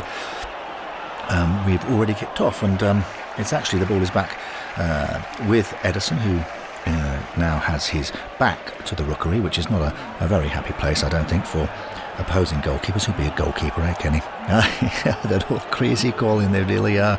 Uh, it's, uh, they're all big men as well, so you don't mess with them. But um, yeah, they've got to stand in front of opposing fans uh, on a weekly basis and uh, take the stick that is uh, comes their way. So we're just uh, a minute or so into this second half already, and um, there's been no changes at half time, and there's been no goals as yet. My good friend Mike Hodges is at Villa Park, um, but uh, we will get uh, relays of messages from the other grounds and I will tell you what the scores are as they come in. Ederson's rolled the ball out to Kyle Walker. Kyle Walker was quite quiet in the first half, and uh, the main interest, I think, during the first half was the battle between Sterling and Tom Dele-Bashiru. They both ended up getting booked for different infractions at different times, and um, Sterling was getting himself quite wound up, wasn't he? He was, he was, but um, we'll see if he can uh, calm himself down and uh, be a bit more influential in the second half. Indeed, and um, so De Bruyne has the ball, and De Bruyne is such a good player, very, very fine player, and he's passed it inside to, to Foden. They're just um, coming up to the halfway line now. Watford are sitting back in their in their 5-4-1 uh, formation to try and hold on to this one-all scoreline, I suspect, and um, take the point, which they would be very happy with against uh, Man City. I'm not sure they've actually taken any points against them in the uh, five seasons that they've been back in the Premier League. It's been a wonderful run from Watford to uh, to be able to sustain that Premier League challenge over five seasons. Uh, not many people, I think, would have thought that they would have been able to do that, but they have. And Sterling is now on the ball, and there's Bashiru again, and it looks like they're going to pick up where they left off. Bashiru is uh, snapping and snarling there, trying to win the ball off Sterling. Sterling's looking at the referee, and he's holding his hands up in the air. No, no foul has been committed as far as I can see, but he seems to think that he's uh, um, that Bashiru is being a bit too aggressive, and the referee just uh, looks away, he's not interested, he's just watching the ball. And Bashiru actually manages to get the ball off Sterling, partly because Sterling was moaning at the referee while he should be playing football. And Bashiru passes it inside to Doucouré. Doucouré alongside Chalobah uh, in this second half. They're in the middle of the park, and Chalobah just passes it back to Dawson, who has been crucial again in this libero sweeper role. Plays it all the way back to Foster. Aguero comes trotting up into the Watford box to try and put pressure on the Foster. Foster knocks it out to Femenía. Femenía forward to Sarr. Sarr, who really has been the star of the last few weeks, uh, assists and goals, and uh, he is really a very exciting prospect. He uh, knocks it inside to Chalobah again, not looking to get across the halfway line as yet. And finally, City come out and start to press. Um, they still seem a bit sluggish to me uh, at the moment, and. Um, and uh, Chalobah has the ball, plays it to Doucouré. Doucouré back to Chalobah, up to Deeney, back to Doucouré. It's um, it's pretty straightforward for Watford to keep the ball out at the moment. And um, Foden is encouraging the players to come forward. David Silva on his left and De Bruyne on his right. And trying to win the ball back, but they are much better with the ball, I think, this uh, Man City side than uh, without it. They're not playing at the usual high intensity that they have done in the past, and we all know uh, how devastating that can be. And uh, now uh, Foden has the ball again, and he uh, plays it forward, uh, cross ball to Sterling there on the right. And Bashiru is immediately on his case as he has been all game, and Sterling really is not enjoying this battle with Tom Dele-Bashiru. There seem to be quite a lot of words. Um, exchange. And of course, one has to remember that Tom Dele-Bashiru has come to Watford from the Man City Academy, so there may be a little bit of history there that we don't know about, Kenny. they're, well, mate. I mean, the thing is, when you when you play against your former club, uh, you always play with a little bit more intensity and. Um, He's been given the job of looking after Sterling uh, for the most part this afternoon. Holebas behind him, and uh, Aye, he's, uh, he's not uh, given or taken any quarter from uh, Raheem, and uh, I don't think Sterling's really enjoying the, the youngster um, giving him this this kind of treatment.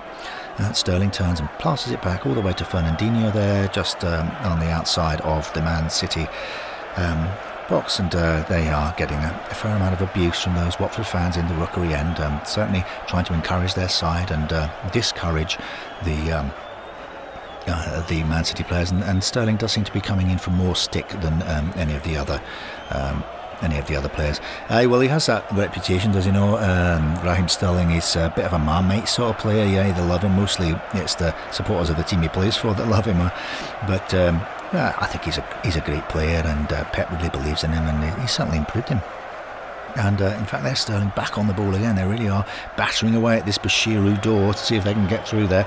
But uh, no luck, and Bashiru actually um, tackles him there, and the ball goes out for a Manchester City throw in, which they don't seem in a massive. Oh, hold on, I'm having a, an update. An update uh, a goal has been scored in the game between Bournemouth and Southampton, I hear. Yes, it is now Bournemouth nil, Southampton 1. It's Danny Ings again uh, with uh, the goal, and uh, just there on the, in about the 52nd minute, and that's a that's a big goal. Uh, not so much for Southampton, but certainly for Bournemouth. They are currently on uh, 34 points, and uh, that could really put them in danger of being relegated today if West Ham and um, and Villa and Watford are able to to pick up some points. They could be over the hill and far away, and Bournemouth could be looking down the barrel of a gun. So uh, uh back to the action here. Walker has uh, taken a, uh, a, throw in there, and he's um, he's just bundled it into De Bruyne. But Bashiru is there on De Bruyne again, giving De Bruyne the same treatment he's he's been giving Sterling. He really has been working very hard for his team without the ball today. Tom Dele-Bashiru, and I'm sure that Nigel Pearson will be absolutely delighted with him. He's uh, only a few yards away from his coach and uh, possibly mentor there encouraging him, but he's, he's standing there in his usual Pearson way, Kenny, with his arms crossed, looking serious and concentrating on what's happening, an occasional hand movement there. And De Bruyne turns, he's not very happy. He's actually pushed Bashiru in. Bashiru looks at the ref and says, I'm not sure you're allowed to do that, but Walker has the ball and Walker chips it over the top to Sterling now. And Sterling is in behind Bashiru, and that is a good play, I think, from, uh, from Walker there. Walker trying to get up to support Sterling, and uh, Sterling is taking on Holebas. Holebas is uh, really uh, another irascible figure down here on the left-hand side of that Watford team, and he's he's pushing him, pushing him, pushing him, and trying to make him turn and go backwards. But Sterling doesn't want to. He wants to get forwards, and eventually the ball goes out for a Man City throw-in about halfway in to the Watford half. Sterling's actually um, he's just gone down on uh, onto his uh, knee there. Uh, I don't think there was anything wrong with the uh, attention that Holebas gave him, but he he seems to have done something to is it his calf? He, he's certainly he's sort of kneeling down and rubbing the back of his leg, and he's actually now sat down on the grass. He's I think he is in a bit of pain. And the referee comes running over, and uh, Mike Dean there, and um, he, he, holds up his watch. Think he's stopping uh, the watch there, and um, coaches are coming on just to have a look at him. So while we've got this little gap in play, I wanted to tell you a little bit about this stadium, Kenny, and uh, and for those of you listening who don't know the history of uh, of Watford.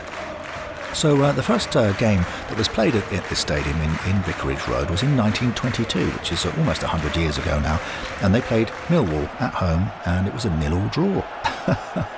so not that exciting in front of about 9,000 uh, fans. In fact, Watford didn't score uh, in their first three games um, in this uh, in this new stadium. They'd moved across from Cassio Road, uh, and uh, this was a brand new. Um, uh, stadium for them. And when I say stadium, it was a field. Didn't really have any stands. I think there was one stand and, uh, and the old hospital or uh, workhouse actually. I think it as it was then, um, which is now Watford General Hospital, a very modern and shiny new hospital, to one side and there was a power station down behind the rookery, and uh, yeah, it was a very different sort of landscape um, than it is now. But uh, yes, they weren't able to score um, the, for the first three games. I'd like to uh, keep you updated with a, a, bit of history because I, I, find it very interesting personally, and I've seen some nice black and white photographs from that period. And uh, the first goals were scored in a, in a 4 0 win over Exeter, which was the fourth game here at Vicarage Road, and uh, Fred Pagnam now, there's a name to conjure with. He sounds like a, a Victorian footballer, doesn't he? Or rather a 1920s footballer. He scored a hat trick in that game,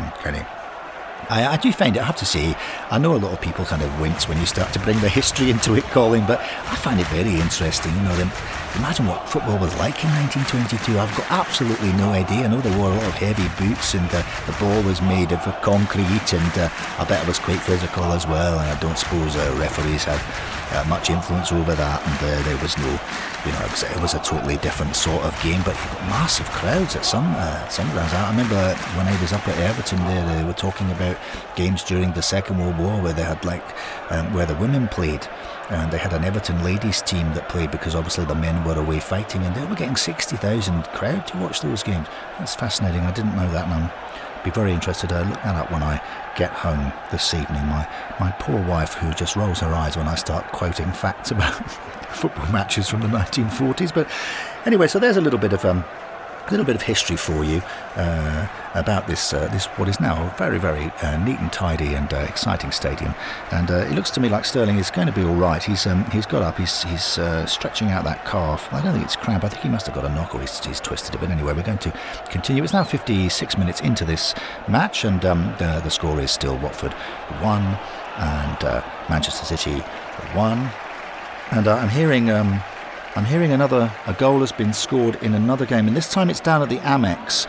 And uh, Brighton, who obviously need the points, they are below the line and in the uh, relegation zone, have in fact gone 1 0 behind to Newcastle United. So it's not looking good for either uh, Bournemouth or Brighton at the moment, and uh, both those clubs desperately need to pick up points because they are, as I say, below the line in that relegation zone. Norwich obviously bottom of the pack, and um, and uh, they uh, they are already relegated, so uh, we're not so concerned with uh, the game that they are playing at home against Burnley. But these other games are um, very, very interesting. In fact, I'm going to just go over to Mike Hodges at Villa Park. Mike, uh, can you hear me? Oh, yes, I can, Colin. And uh, it's a very good game here. Villa pushing and pushing, trying to get back, but it's still Aston Villa nil, Arsenal one. Thank you very much for that, Mike. He's got a, a very um, recognisable way of speaking, hasn't he, Kenny? Uh, he has. He gets very, very uh, excited by uh, by football. I, have known him for a very long time. I used to play against him back in the day, and uh, when I was a young lad, and he was coming to the end of his career. he was a pretty excitable chap then, and uh, I've really uh, enjoyed his his coverage when you threw over to him. it is, um, yeah, it's it's very exciting, and he can make a nil or draw sound like a five-four win. So the game really has ground pretty much to a halt. I think they are looking to warm up, possibly warm up Gabriel Jesus. Sterling is struggling a bit, but um, anyway, uh, it's a throw in, and uh, the ball has been thrown in by Kyle Walker there in, in front of the dugout, and uh, it uh, comes down to Foden. Foden plays across uh, to Bernardo Silva, who has been quite quiet in this. And Sarr's immediately on him and wins the ball off him, and that's good play from Sars. Sarr really does like to commit himself in these uh, these situations when he doesn't have the ball. He's not one of those players that just hangs around up there on the wing waiting to get the ball. He likes to be involved and affect the game, and he passes the ball inside to Chalobah. Chalobah again very calm on the ball and uh, has really um, looked very good uh, against uh, Man City today, as has Doucouré. They've uh, done a job there, and they know that they've got Dawson and Cathcart and Kabasele behind them. So uh, there's a lot of uh, bodies in there for Watford, and it's fine. Poor old Man City are finding it quite difficult to, to get through them. Dawson now has the ball, plays it left to Holebas. Holebas uh, brings the ball uh, just forward and plays it into Bashiru, and there's Sterling. Sterling, uh, Sterling fouls Bashiru this time. He goes in a little bit hard with his body, his upper body, and he sort of pushes him off the ball. Bashiru sort of goes down to one knee. That's not that's not really um, a sort of ice hockey move, isn't it, Kenny? I, I don't really understand what Sterling's doing. He's just use your skill. You know, prove to him you're a better player than him. Don't try to out, No, you know, outfell him. I, I just don't understand it. And uh, also, he's on the booking, so he has to be careful. We're now 60 minutes into this uh, into this game, and uh, 30 minutes to go. It's still Watford 1, Manchester City nil, and Sterling's been given a right old talking to there by Mike Dean. Don't do that again, he says. Do that again, you'll be off. And Sterling is complaining that Bashiru has been fouling him all game. 3 4, he's holding up fingers about how many times he's been kicked. And um, uh, I have some sympathy with him. He has had a bit of a difficult time, but it is a Watford free kick now uh, on the left hand side of the pitch, just again in front of the dugouts, just inside the Man City half. And it's Holebas who comes up to put the ball down. And Deeney uh, makes his way forward to, to the D, and uh, Chalobah and Sarr have, have, moved up with him. Uh, taller men in this Watford side. Doucouré has stayed back, and uh, most of the defenders have stayed back as well. They've moved up um, to within just within their own half to make sure that uh, they don't get hit too easily on the break. And here comes Holebas, and Holebas just whips the ball over there, and Deeney gets his head on it, and he knocks it over right over to Sarr, and there's Mendy, and Mendy. Mendy gets the ball off Sarr, and he does well there, Mendy, and he plays it up to David Silva. David Silva inside to Foden. He wants the ball back immediately. He gets the ball back. And here comes David. He plays it outside to Bernardo Silva. Now, uh, Man City are on the break. They're inside the Watford half, and uh, uh, and Deeney are trying to get back, but it's uh, difficult. But the back five are all there waiting.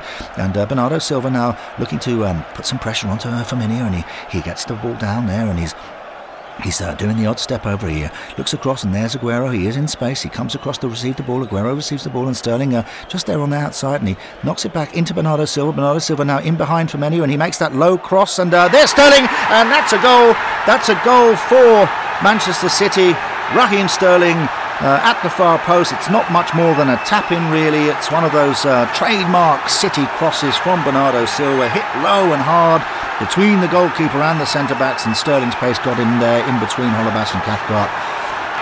A good run, and uh, yes, the uh, the City fans there behind Foster's goal are very, very happy to see that. It's a big, big, big blow um, for Watford to see that. Uh, they played so well. We are 61 minutes into the game, 62 minutes into the game, and Sterling has crept in there and he's uh, he's sighted it in and he's he's uh, celebrating uh, effusively in front of his own fans and. Um, Yes, he's uh, definitely had the last laugh there, Kenny. Uh, it was uh, just a classic bit of play. David Silva, Bernardo Silva down that left hand side. Um, nice interplay with Aguero as well, and then the ball across. It hit hard, as you see, uh, between Foster and, and the centre backs, and Sterling just got in between them as he does. And uh, in a moment, all the best laid plans of um, Mason Men have gone wrong, and uh, now is now City have taken the lead. That's right. It's now Watford one.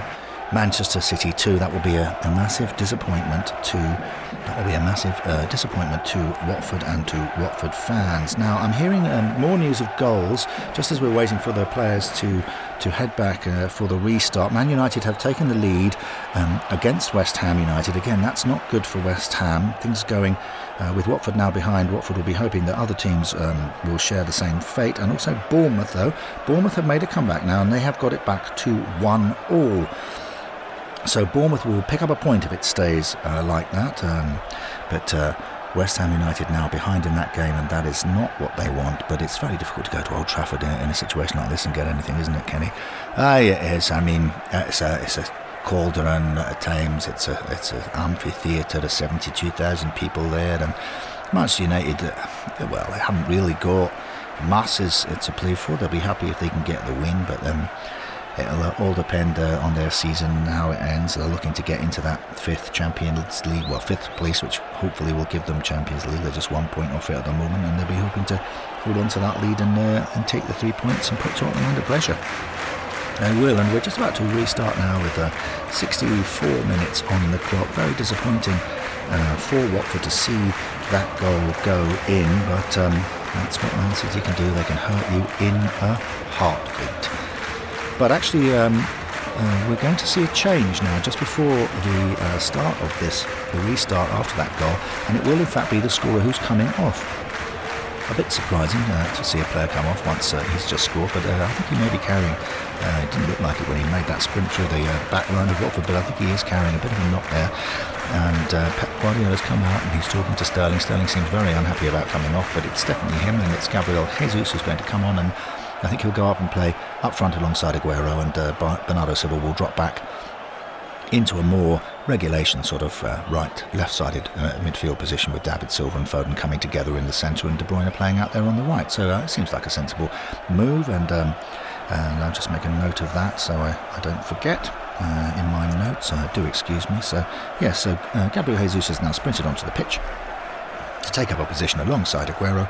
We are 65 minutes in, and uh, it's not looking too clever for Watford at the moment. And um, and here comes the restart. Deeney plays it back to Doucouré. Chalobah uh, alongside him receives the ball, and um, they looks up and tries to play it long, but there isn't really anybody up there. So um, yes, we are uh, just going to hold the ball there. Watford are going to play it back to Femenía, right back, He plays it forward to Sarr, and now Bernardo Silva is. Um, doesn't have anyone behind him except Mendy, and uh, he's got to play in a more conventional 4-4-2 system now. We'll see how he gets on with that. Bernardo Silva now putting uh, Sarr, who has the ball. Uh, he's on the halfway line with his back to the goal that he's attacking, and Bernardo Silva is trying to uh, put some pressure, just use his body to stop him turning and, and getting away from him. And uh, we know how quick Sarr can be and um, how devastatingly uh, effective he can be once he gets a little bit of space in front of him. But he knocks it sideways into Chalobah, and Chalobah plays it back to Dawson. But this won't do for Watford. They are going to have to to make a, a move fairly soon because um, they can't afford uh, really to uh, lose this game. They may as well lose this game 4 or 5 1 as opposed to uh, 2 1. So they might have to take a risk at some point in the near future. We are 67 minutes into this uh, into this game now, and um, uh, Dawson has the ball, plays it to Cathcart, Cathcart to Holebas. Holebas uh, up to Bashiru, and um, and Bashiru there is just looking to to see if he can find a way to get the ball through to Deeney. He does get the ball through to Deeney. Deeney there with Foden, uh, paying close attention to him, but Deeney is strong and keeps um, the attentions of Foden off him. And uh, now Bashiru has got forward there, and he's just come inside behind De Bruyne. De Bruyne hasn't really tracked his run. Walker's coming out, and the ball comes back from Deeney to Bashiru and uh, Bashiru just uh, goes up uh, alongside there with Walker, looking to get behind him, possibly trying to use a step over at Jinkor, but he eventually cuts inside onto his right foot and plays it to Deeney, who shoots, and oh my word! That was a good shot from Deeney, just on the outside of the D's. Really got his shooting boots on uh, today, and uh, with his goal earlier in the game, Ederson's caught it, but Deeney's, Deeney's complaining to the referee. He's saying that Otamendi uh, handballed that. Um, I don't know what you think about that, Kenny. I don't know. There was a deflection. Um, that's a very interesting one. Deeney hit that. I mean, there wasn't a hell of a lot of space between Deeney and Otamendi, but Otamendi seems to have leaned out there. Has he leaned out? Has that hit him on the elbow? It looks like it has, but is it intentional? Are they going to give that as a penalty? And uh, Mike Dean's come running over to and Deeney's saying he handballed it. He came with his arm. It was going in, was certainly going goalwards. It came off his arm and just nestled into the arms of Ederson. He's very, very sure that Otamendi has, uh, has uh, handballed this, and they are going to go up uh, to Stockley Park to have a look at this. And uh, we're looking at it on the monitor. Kenny, what do you think? I don't know. that's a tough one, isn't it? I mean, he's hit that very, very hard, and there's only about what four yards between Deeney and Otamendi when he struck it, but.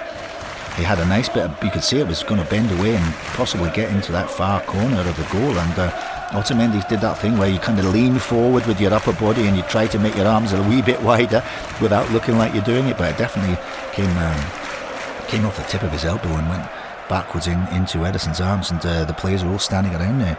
Yes, they are. The Watford players have come back and they're standing around waiting, and they're not putting any pressure on the on the referee, and he, he's not going to. Is he going to go over and look at the monitor? I think normally with these penalty situations he would, but he hasn't given he hasn't given the penalty, so it would have to be a clear and obvious error for it to be overturned. And um, no, he's just blown the whistle, and uh, he's not. Uh, he's not going to overturn the decision. No, and Watford players are very upset about that, and there's a lot of booing in the crowd. Um, 69 minutes into this game, and that was a well an opportunity for Watford, possibly through a penalty, to get back into this game. And Deeney is absolutely apoplectic with rage, as you can imagine. And uh, I'm just hearing another uh, another goal report from the Amex. They're down in Brighton, and uh, it's uh, just waiting to hear the um, the full details. But oh no, it's um, so Newcastle have taken a 2 0 lead and Brighton are now 2 0 behind, and that is that isn't very uh, not at all good for Brighton. They're on 35 points at the moment. Their home game. Uh, their last home game of the season, uh, like Watford, they've got to go to Burnley next week and play Burnley there at Turf Moor. And uh, this looks um, bad for Burnley. They would be hoping to, to beat Newcastle team who really haven't got much to play for although there is an outside chance of them making it uh, into sort of eighth spot, which could well be a Europa League spot. And uh, yes, I'm afraid that um, that uh, they are now 2 0 behind, and it's going to be very difficult with 70 minutes on the clock, presumably something similar down there, to get back into the game. Anyway, Ederson has the ball, and uh, he, uh, for once, is not in any great rush to uh, get this, get the game uh, restarted. I think they're all breathing a slight sigh of relief because I think Otamendi was a bit lucky and may have got away with one there, but um, very hard to say that was a clear and obvious error. He, he leant forward, it did come off his elbow, but was it really worthy of a penalty? Uh, but see, the question is, Colin, if that had been the attacker, if it had come off his elbow like that and then he'd gone and scored, then that would have been ruled out for handball. So I don't understand how the rule can be different for defenders as it is for attackers. I'm very, very confused about the way that handball is being dealt with at the moment. Yes, no, I, I totally understand that point of view. Uh, if Deeney had, if it had come off Deeney's elbow in, in a build-up to a goal, it certainly would have been ruled out, but um, not considered uh, an infraction uh, uh, serious enough to, to give to overturn the original decision and to give a penalty. So anyway, Ederson has now released the ball, and Mendy has the ball. And Mendy has um, been pretty quiet in the second half. Sarr has been mostly uh, thinking about uh, defensive duties, not getting forward and putting Mendy under pressure. But now with the score at uh, Watford 1 and Man City 2, I think there will be um, uh, more effort from Sarr to get forward and maybe we'll see a change. And I can see over there, uh, just below us down uh, to the left, the corner of the uh, Sir Elton John stand down the rookery, I can see that Danny Welbeck is doing some proper warming up. And so I'm assuming that uh, he will be uh, coming on uh, at some point, presumably for one of the defensive players, Kenny. I, I think they might um, they might pull maybe Dawson. There, it seems once you're behind to have five men at the back doesn't seem very sensible to me. But um, we'll have to wait and see. Silva has the ball and he's just in his own half, and the, the, game has slowed down considerably since the Man City goal. They were pushing and pressing and trying to find a way to break this Watford team down, and now. Uh, they've got the lead there and they're not in such a hurry. I'm happy to let Watford uh, come out and try and win the ball off them, which they're not being very successful uh, at doing at the moment. Doucouré comes forward to put Foden uh, under pressure there and tries to win the ball off him, but he just nonchalantly knocks it out to De Bruyne. And De Bruyne brings the ball forward. There's Bashir, and Bashir goes flying into De Bruyne, and that is not a great tackle. He does take the ball first, it seems to me, and uh, but there's a bit of a follow through. It's dangerous, but it's, um, it's a strong challenge, Kenny. Aye, and uh, the lad's on a yellow card, so he does have to be careful. Mike Dean's uh, running over. De Bruyne is uh, waving an imaginary yellow card, which I, I, don't think he's really allowed to do. Ought, ought probably to be booked for doing that. But uh, Mike Dean tells De Bruyne just to go away, and uh, De Bruyne doesn't seem very happy with the idea of going away, but he is in fact turning and strolling away, and uh, now he is talking uh, to Bashiru and. Um, he's saying you know, really that is your last chance and uh, you mustn't uh, do that again. So um, is saying like, I won the ball. He's, he's making the international sign for a football, which means I got the ball, I didn't get the man, and that is true. And I suspect that's the reason he hasn't uh, received a second yellow card, Kenny. No, I, I agree with that, and um, yes, it's uh, well, I mean, he was lucky because if he hadn't got the ball, he would be off. I wonder how long. Um, Pearson will let him stay on. He won't want to go down to 10 men uh, with the game in the balance. It's now 72 minutes into this game, and uh, and it is. Uh, oh, and Watford are going to make a substitution before De Bruyne can take this free kick, and um, it is, uh, as you uh, quite rightly pointed out, it is going to be Craig Dawson coming off and Danny Welbeck coming on. And Danny Welbeck is receiving a, a, round of applause from the Watford faithful there in the rookery and all around the ground because he has been very good for this club in the last few weeks, and uh, he's certainly proved his worth. He's a big physical presence. He can score and he can create assists. And he's not frightened of doing his defensive work, and uh, I suspect that means we're going to go into a more of a 4-4-2 for Watford with Bashiru there on the left, Doucouré, Chalobah and Sarr making up that midfield, and Holebas, Cathcart, Kabasele and Femenía at the back, and Welbeck joining Deeney up front as they try to get back into this game. And Dean still chundering away about the uh, about the penalty to, to Mike Dean. Mike Dean is uh, studiously ignoring his attentions. Now uh, Watford are back in their own half and uh, pretty much camped out on their 18-yard line. And now De Bruyne is going to take this uh, this free kick and uh, he uh, knocks it forward to Bernardo Silva out there on the left, who, who brings it down well and actually stops Femenía getting the ball off and plays it into, into Aguero and Aguero back to Foden. Foden to De Bruyne. And Gabriel Jesus has pulled out to the right hand side, uh, down in front of the Sir Elton John stand. He receives the ball, and there's uh, there's Bashiru again, and he comes in hard on uh, Gabriel Jesus. This, uh, this young man is really uh, treading a, a, bit of a tightrope, isn't he? Aye, he is, and uh, I don't know if he's going to get another chance. And I can see that um, that young lad, uh, João Pedro, is warming up, and um, it may be that he comes on for Bashiru because I, I, think Bashiru is very much in danger of getting sent off here. Yeah, we're 76 minutes into the second half, and and once again, uh, Man City have another free kick um, uh, due to the uh, attentions of Tom Dele-Bashiru, this time on Gabriel Jesus. He's pretty much uh, waged a pitch battle against Sterling, and eventually Sterling has been uh, has been substituted, and that is because I think they were worried that he was also in, in mind to, to get sent off. Oh, it's just 75 minutes in, and it, the game is slightly. Um, it's a bit sort of patchy now, isn't it? It's broken up, a lot of fouls, a lot of whistle being blown, throw ins, and everything seems to be taking a very long time. Uh, De Bruyne steps forward inside the Watford half to take uh, this uh, free kick. It is uh, Watford 1, Manchester City 2 with 76 minutes on the clock, so just about 14 minutes of added time to go. And There's certainly no time wasting on it from either team as De Bruyne once again knocks this ball across the pitch to Bernardo Silva, and he brings it down again. And Femenía is um, trying to win the ball off him, but he doesn't. And Sarr comes back, and he does win the ball off him. He gets it forward to Chalobah. Chalobah is looking to get it into Welbeck. It's a nice, uh, very languid little chipped pass, a bit Capoue-esque there from Chalobah, and it comes into Welbeck. He's got his back to goal, but um, brings it down on his chest, plays it to Deeney. Deeney slots the ball through, and he runs down there onto Walker. Walker's very quicker comes out to meet Welbeck, who has got the ball there, just not on the edge of the area, and he's looking to get round the outside of Walker. Walker won't let him, and he eventually kicks it out for a Watford throw down there, level with the Man City box in front of the Rookery, and the Rookery stand. They want uh, they want this equaliser if they can get it. It is Watford one, Manchester City two, and we have got 76. Uh, maybe we've had 76 minutes played, and um, they're putting up the board now. And uh, João Pedro, as you say, is going to come on and play down that left-hand side. The young Brazilian, very young, played at Fluminense. We haven't seen a great deal of him here at Vicarage Road. He did play in the FA Cup, and uh, he's. Uh, he's a prospect for the future, and uh, I think uh, Bashiru understands that uh, his blood is up and the red mist may descend, and uh, he doesn't want to get himself sent off, so he's going up, but he's getting a standing ovation from from the Vicarage Road crowd.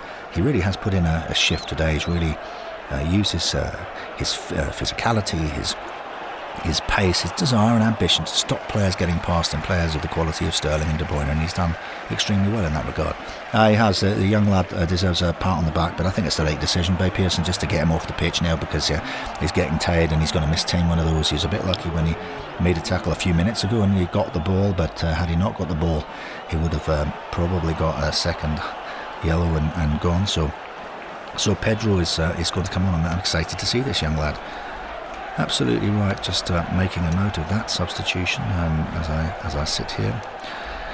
And uh, it is a Watford throw-in down uh, in quite a dangerous area for Watford. We haven't seen a lot of Watford in front of the Rookery. The Rookery is standing up uh, to a man, and uh, Holebas has come over and he's he's looking over at Deeney, and Deeney is there. He's standing between Fernandinho and Otamendi, as he so often does, just inside the Man City area, and uh, they're hoping to squeeze him.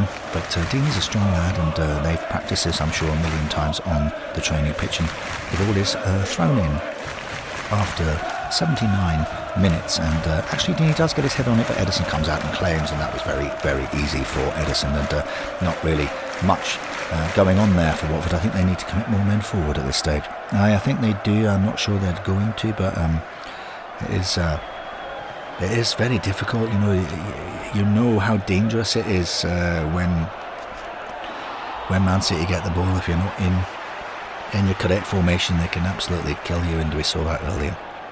And we're coming up to 80 minutes, and now it's Man City's turn to to make a substitution. The game really has become very broken up with these substitutions and fouls and throw-ins and so on. But uh, um, uh, Ederson is uh, holding onto the ball. The whistle's blown, and they're going to make this substitution. And it will be the young man Foden, Phil Foden, who is going to come off, and uh, the German Gundogan is going to come on. I'm just going to again just make a note of that. I do apologise for the sound um, of uh, rustling paper, but um, there we are. That's one of the joys of being a commentator.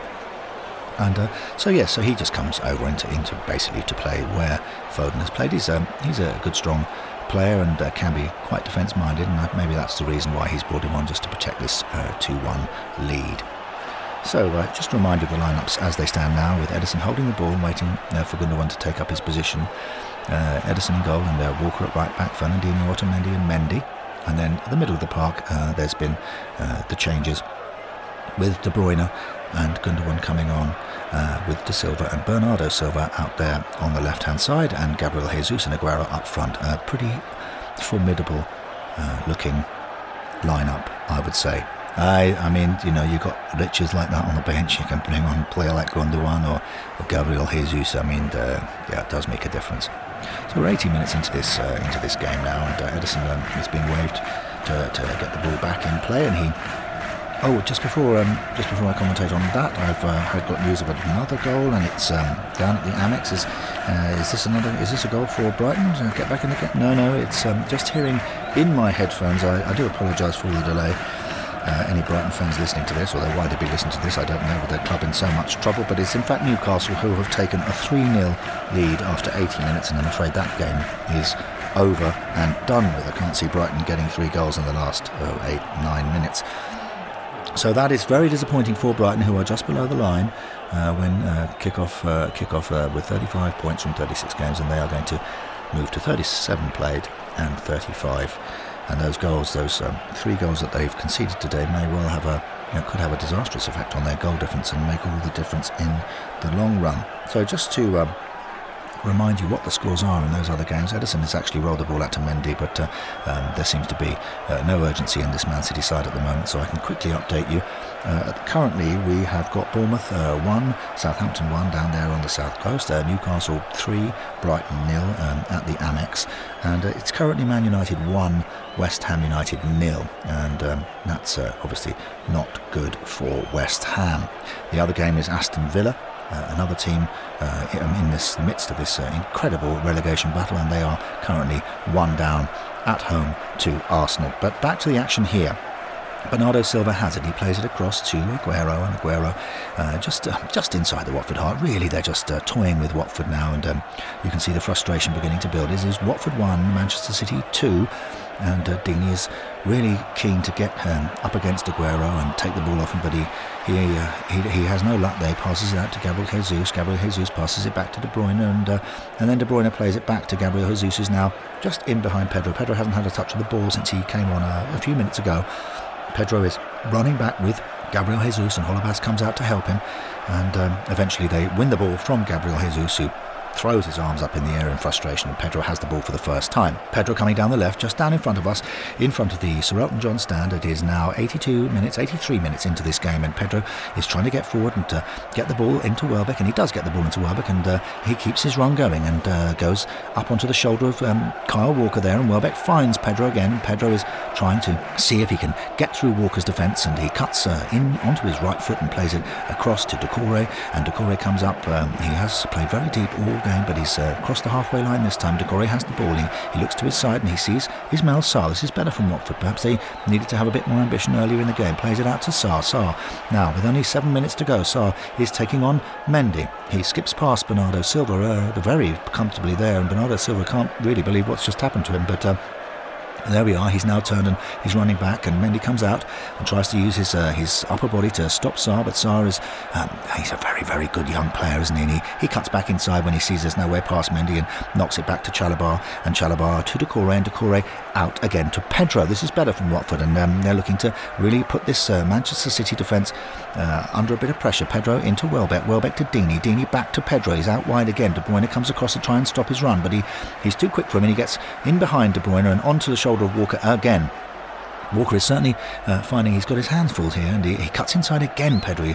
The same move as before, and he knocks the ball with his right foot into the area, and there's Deeney, and he tries to, uh, but no, Fernandinho manages to just get his head on it before Deeney and Ederson picks the ball up. But that was a, a much better passage of play from Watford, with only five minutes of this game remaining. It is it is Watford one, Manchester City two.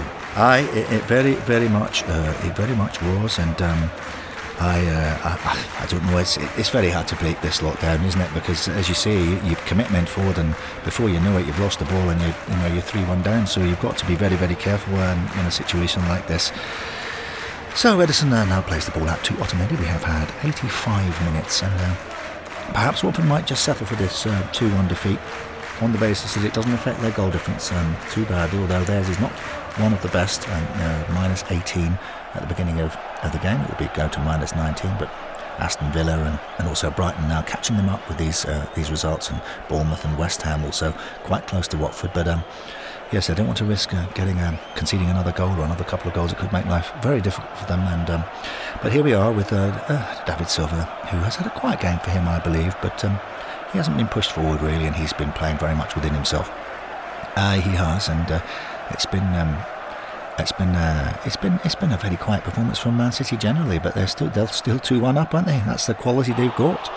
he plays it into Gundogan, who gets um, one of the first touches on the ball since he's come on, and he's a he's a very fine player. Can very he can just burst through suddenly, and he's a good passer of the ball, and he knocks it out wide to Bernardo Silva there on the on the left hand side of the Man City uh, team as they come forward um, into the Watford half now. Bernardo Silva uh, is being uh, put under a bit of pressure from Ismaila Sarr, who's not frightened, as I've said many times uh, this afternoon, of doing his defensive work, and um, he manages to get the ball off him, gets it into Chalobah, and Chalobah to Doucouré. Can they build again to Pedro now? Pedro out on the left, and he's certainly seeing a lot of the ball, and Welbeck's come short to take the ball off him. He does, and Pedro keeps his run, and there's a nice little flick from Welbeck's right foot. He's got his back to go, but he flicks it with his right foot over the top of De Bruyne, and Pedro is in on the ball again. Welbeck is sprinting to get up level with the play, and uh, Pedro's there with Walker again. Poor old Walker, he's really um, had to wake up and do something, having been uh, very quiet, really, and not having had a lot to do in this game. And suddenly he's uh, he's been called into action, and Walker is um, trying to put uh, some pressure on Pedro, and eventually puts a little bit too much pressure on him and uh, gives away a free kick to Watford. Now this is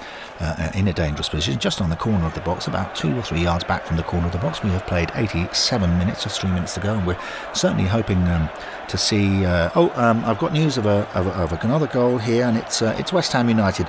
They seem to have. Yes, they have. They've got an equaliser up at Old Trafford, so it is now Man United 1, West Ham United 1, and that is a a sigh of relief, I'm sure, for West Ham fans. That will put them on to 37 points. Uh, every point is absolutely vital at this stage. But um, back here at Vicarage Road, Watford have a good chance maybe to get this equaliser. They uh, have the ball about three or four yards um, away from the corner of the Man City box, in front of the Rookery.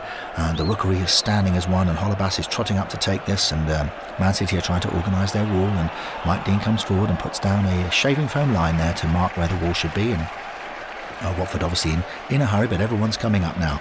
Pretty much everyone is coming up. Uh, Cathcart, Kabasele, Femenía is staying back.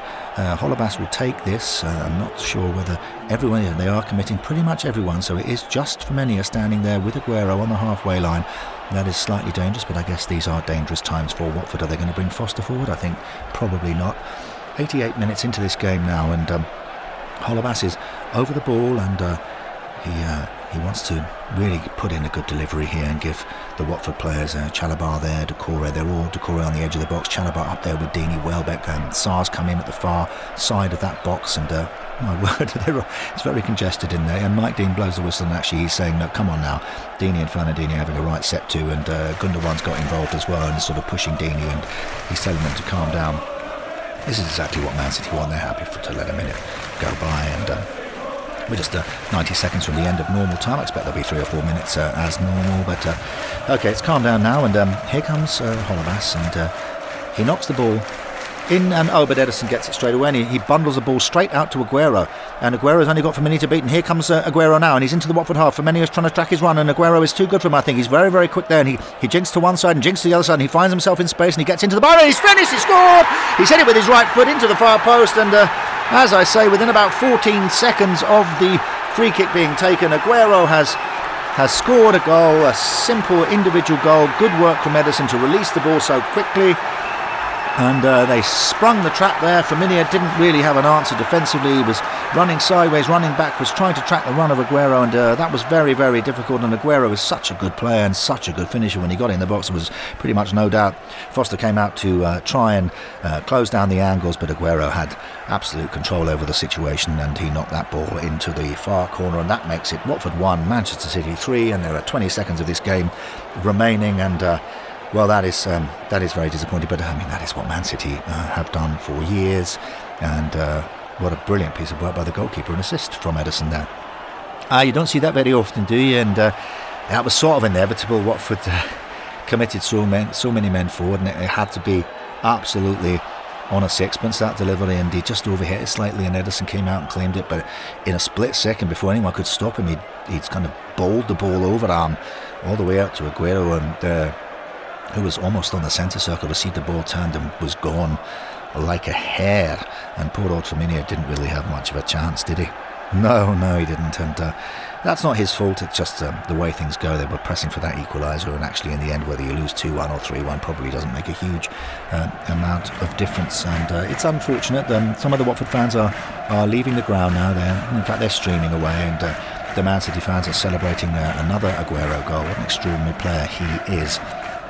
Some of the other games are finishing as we speak. We've got uh, just uh, three minutes of added time, but uh, the game, uh, Mike, the the game up at, at Villa. Can we just uh, go over to Mike Hodges?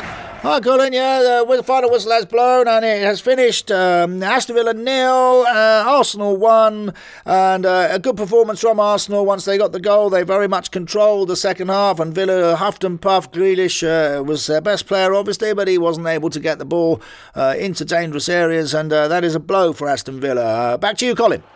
Thank you very much. we have a couple of minutes um, of play, and Oh, well, it's uh, up to Watford to restart, and uh, Deeney is looking rather dejected there in the centre circle and knocks the ball uh, wide to Welbeck, and um, Welbeck uh, just uh, knocks it across the pitch to Sarr, but there isn't a lot of um, energy here. We've only got about 30 seconds of this game remaining now, and um, it is disappointing. Uh, Watford were have played well in recent weeks, and um, but they kind of expected to, to have an easy game here today against such good players, and it looks like they are going to lose this game 3 1. Um, just some scores coming in so the uh, uh, the Bournemouth uh, Bournemouth it has finished one one uh, versus Southampton, and um, uh, and at Brighton it has finished there at the Amex uh, nil three Brighton nil Newcastle three. Just waiting for the West Ham result. Um, they have a couple of minutes left to play, and here. Uh, on the ball again, but he's only just inside the Man City half, and De Bruyne comes in and uh, wins the ball off and plays it to Gundogan. Gundogan immediately plays it back to Otamendi, and it all goes all the way back to Ederson, who's standing there in front of the rookery, and the rookery is emptying fairly quickly. You can see that uh, the fans are very nervous, and uh, they know that they have to go to the Emirates, and they will probably have to get some form of a result as of course will the other five teams. And it will be a total show- showdown at uh, a Mexican standoff, you might say, on the uh, last day of the season. I'm very much looking forward to it, and we'll talk about that in a moment. We've got about 30 seconds to go here. Ederson rolls down. In fact, we haven't. And there's the final whistle.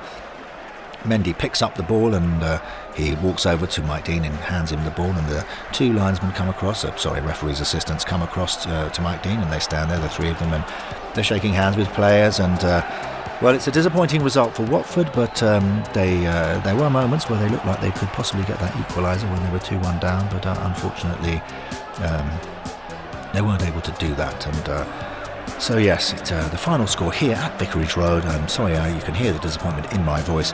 Watford uh, 1, Manchester City 3, and, and I'm just hearing now that the, the final whistle has gone at Old Trafford and it has ended there.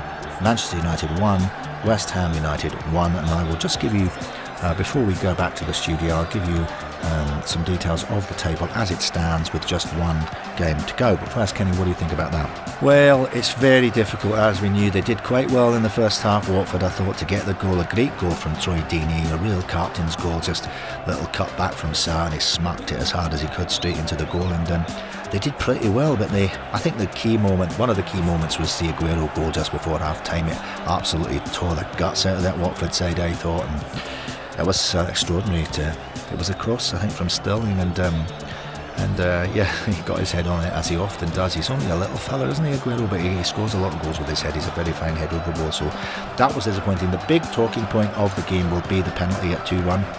Seemed to come off Otamendi's elbow. It seemed like he was kind of leaving his elbow there to make sure it didn't fly past him. And in some ways, it's dangerous because the uh, the deflection could have could have made the the ball go into the net, but actually it made it easier for Ederson. And uh, who knows if that hadn't hit his elbow, it may have gone in at the far post. But you know he hit it pretty well, but uh, it wasn't given. They looked at it on VAR, it wasn't given, and uh, I'm sure Watford will feel a little bit aggrieved about that because that uh, could easily have been given as a penalty.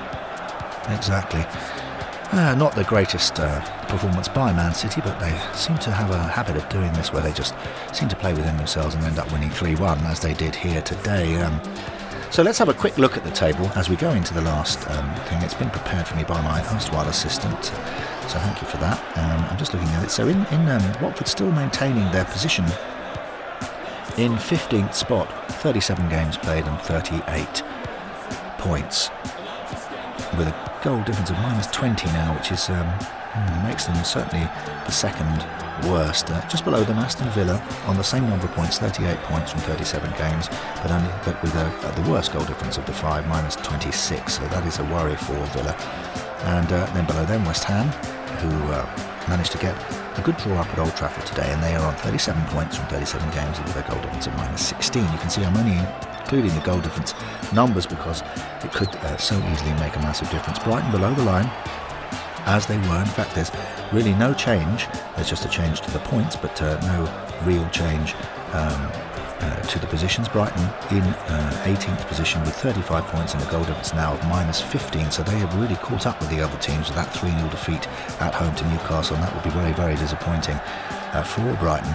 And below them, Bournemouth uh, on 35 points. Uh, nice draw on the south coast at home against Southampton. They would have like to get the other two points as well, of course, but um, they didn't manage to do it, and they're minus 16. So the goal difference really could come into play next Saturday. And just to remind you, uh, Watford will be playing Arsenal away. Aston Villa will be playing West Ham. And now that is a very interesting fixture for the last day of the season because when you have two teams um, playing a six pointer, if you like, on the last day, uh, a draw or one team winning can have a drastic uh, effect because not only do you not get the points, but one of your rivals for in this relegation fight does get the points, and that can make a big difference. So that will be one to watch.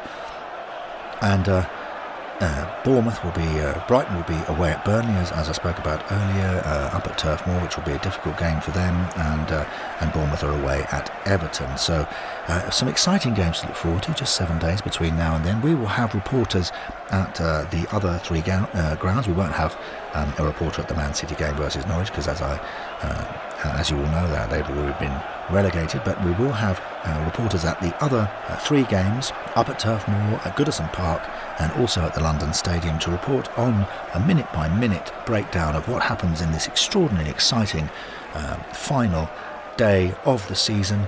And um, I know that Watford fans will be hoping that they can get something, and they will certainly need something. There's now just three points between 19th, Bournemouth, and Watford in 15th, and uh, any one of those five, any two of those five, I should say, could be relegated next week and all the disastrous financial implications of that. It's been a wonderful afternoon, um, not the result uh, I think I was hoping for. Uh, obviously, but uh, it's been great having Kenny alongside me. Kenny, um, I wanted to talk to you something uh, just before uh, I go. I don't know if you've come across this thing called Hornet Heaven. Have you have you come across that? No, I haven't watched that. Oh, it's these uh, these short stories written very, by a very clever young man called Oliver Wicken, and they they're set in a in an afterlife for Watford fans, and uh, they are able to go and see games from the past, and they can see current games as soon as the game is finished. They can get a program and go and watch it uh, as live, so to speak. And they've got some wonderful characters, and uh, it's very funny and uh, rather brilliant, and it's something very unique and unusual. So uh, you can catch up with that at hornetheaven.com. Oliver Wicken is a very good friend of mine, and um, he asked me if I could just mention it, and uh, I've listened to many of them, and it, it, it's very funny and, and, often quite moving and touching, and uh, so it's very much worth a visit, not just for Watford fans, but for football fans generally. I, I suggest you uh, check that out, Kenny. Oh, okay, I will. Yeah, just uh, give me the details once we've finished. I will, I will. And uh, as I say, that's on hornetheaven.com. And also, don't forget to listen to the FTRE podcast um, after the game today. Uh, Jason Bailey, John Mooney, and Mike Parkin, and also their midweek podcast on a Thursday with Adam Leventhal, very good listen uh, for those who want to know everything that is Watford. So it's been uh, a difficult day on a on a overcast uh, uh, day today here at Vicarage Road, and the final score is Watford one, Manchester City three. As in so many uh, occasions beforehand, Watford have not managed to gain even a point against the men in blue. But Kenny, just want to say thank you for coming along, uh, sitting here with me and listening to me chunter on for 90 minutes and uh, uh, very insightful punditry from you. And uh, it's been a great pleasure to have you alongside me today. Oh, Colin, that's very nice of you. And uh, it's also a pleasure for me. I, I, like coming to work here on FTRE FM radio and uh, yeah, I'm sorry that um, the home team weren't able to, to get a point from this game, but uh, Manchester City had a very, very difficult prospect. They certainly are. Now I'm going to throw you back to the studio, and um, they will get full match reports from those other games that I've mentioned. But uh, it's uh, going to be a very, very exciting day next Saturday. Watford away at Arsenal, and they look like they will definitely need to get something if they're going to stay in this division.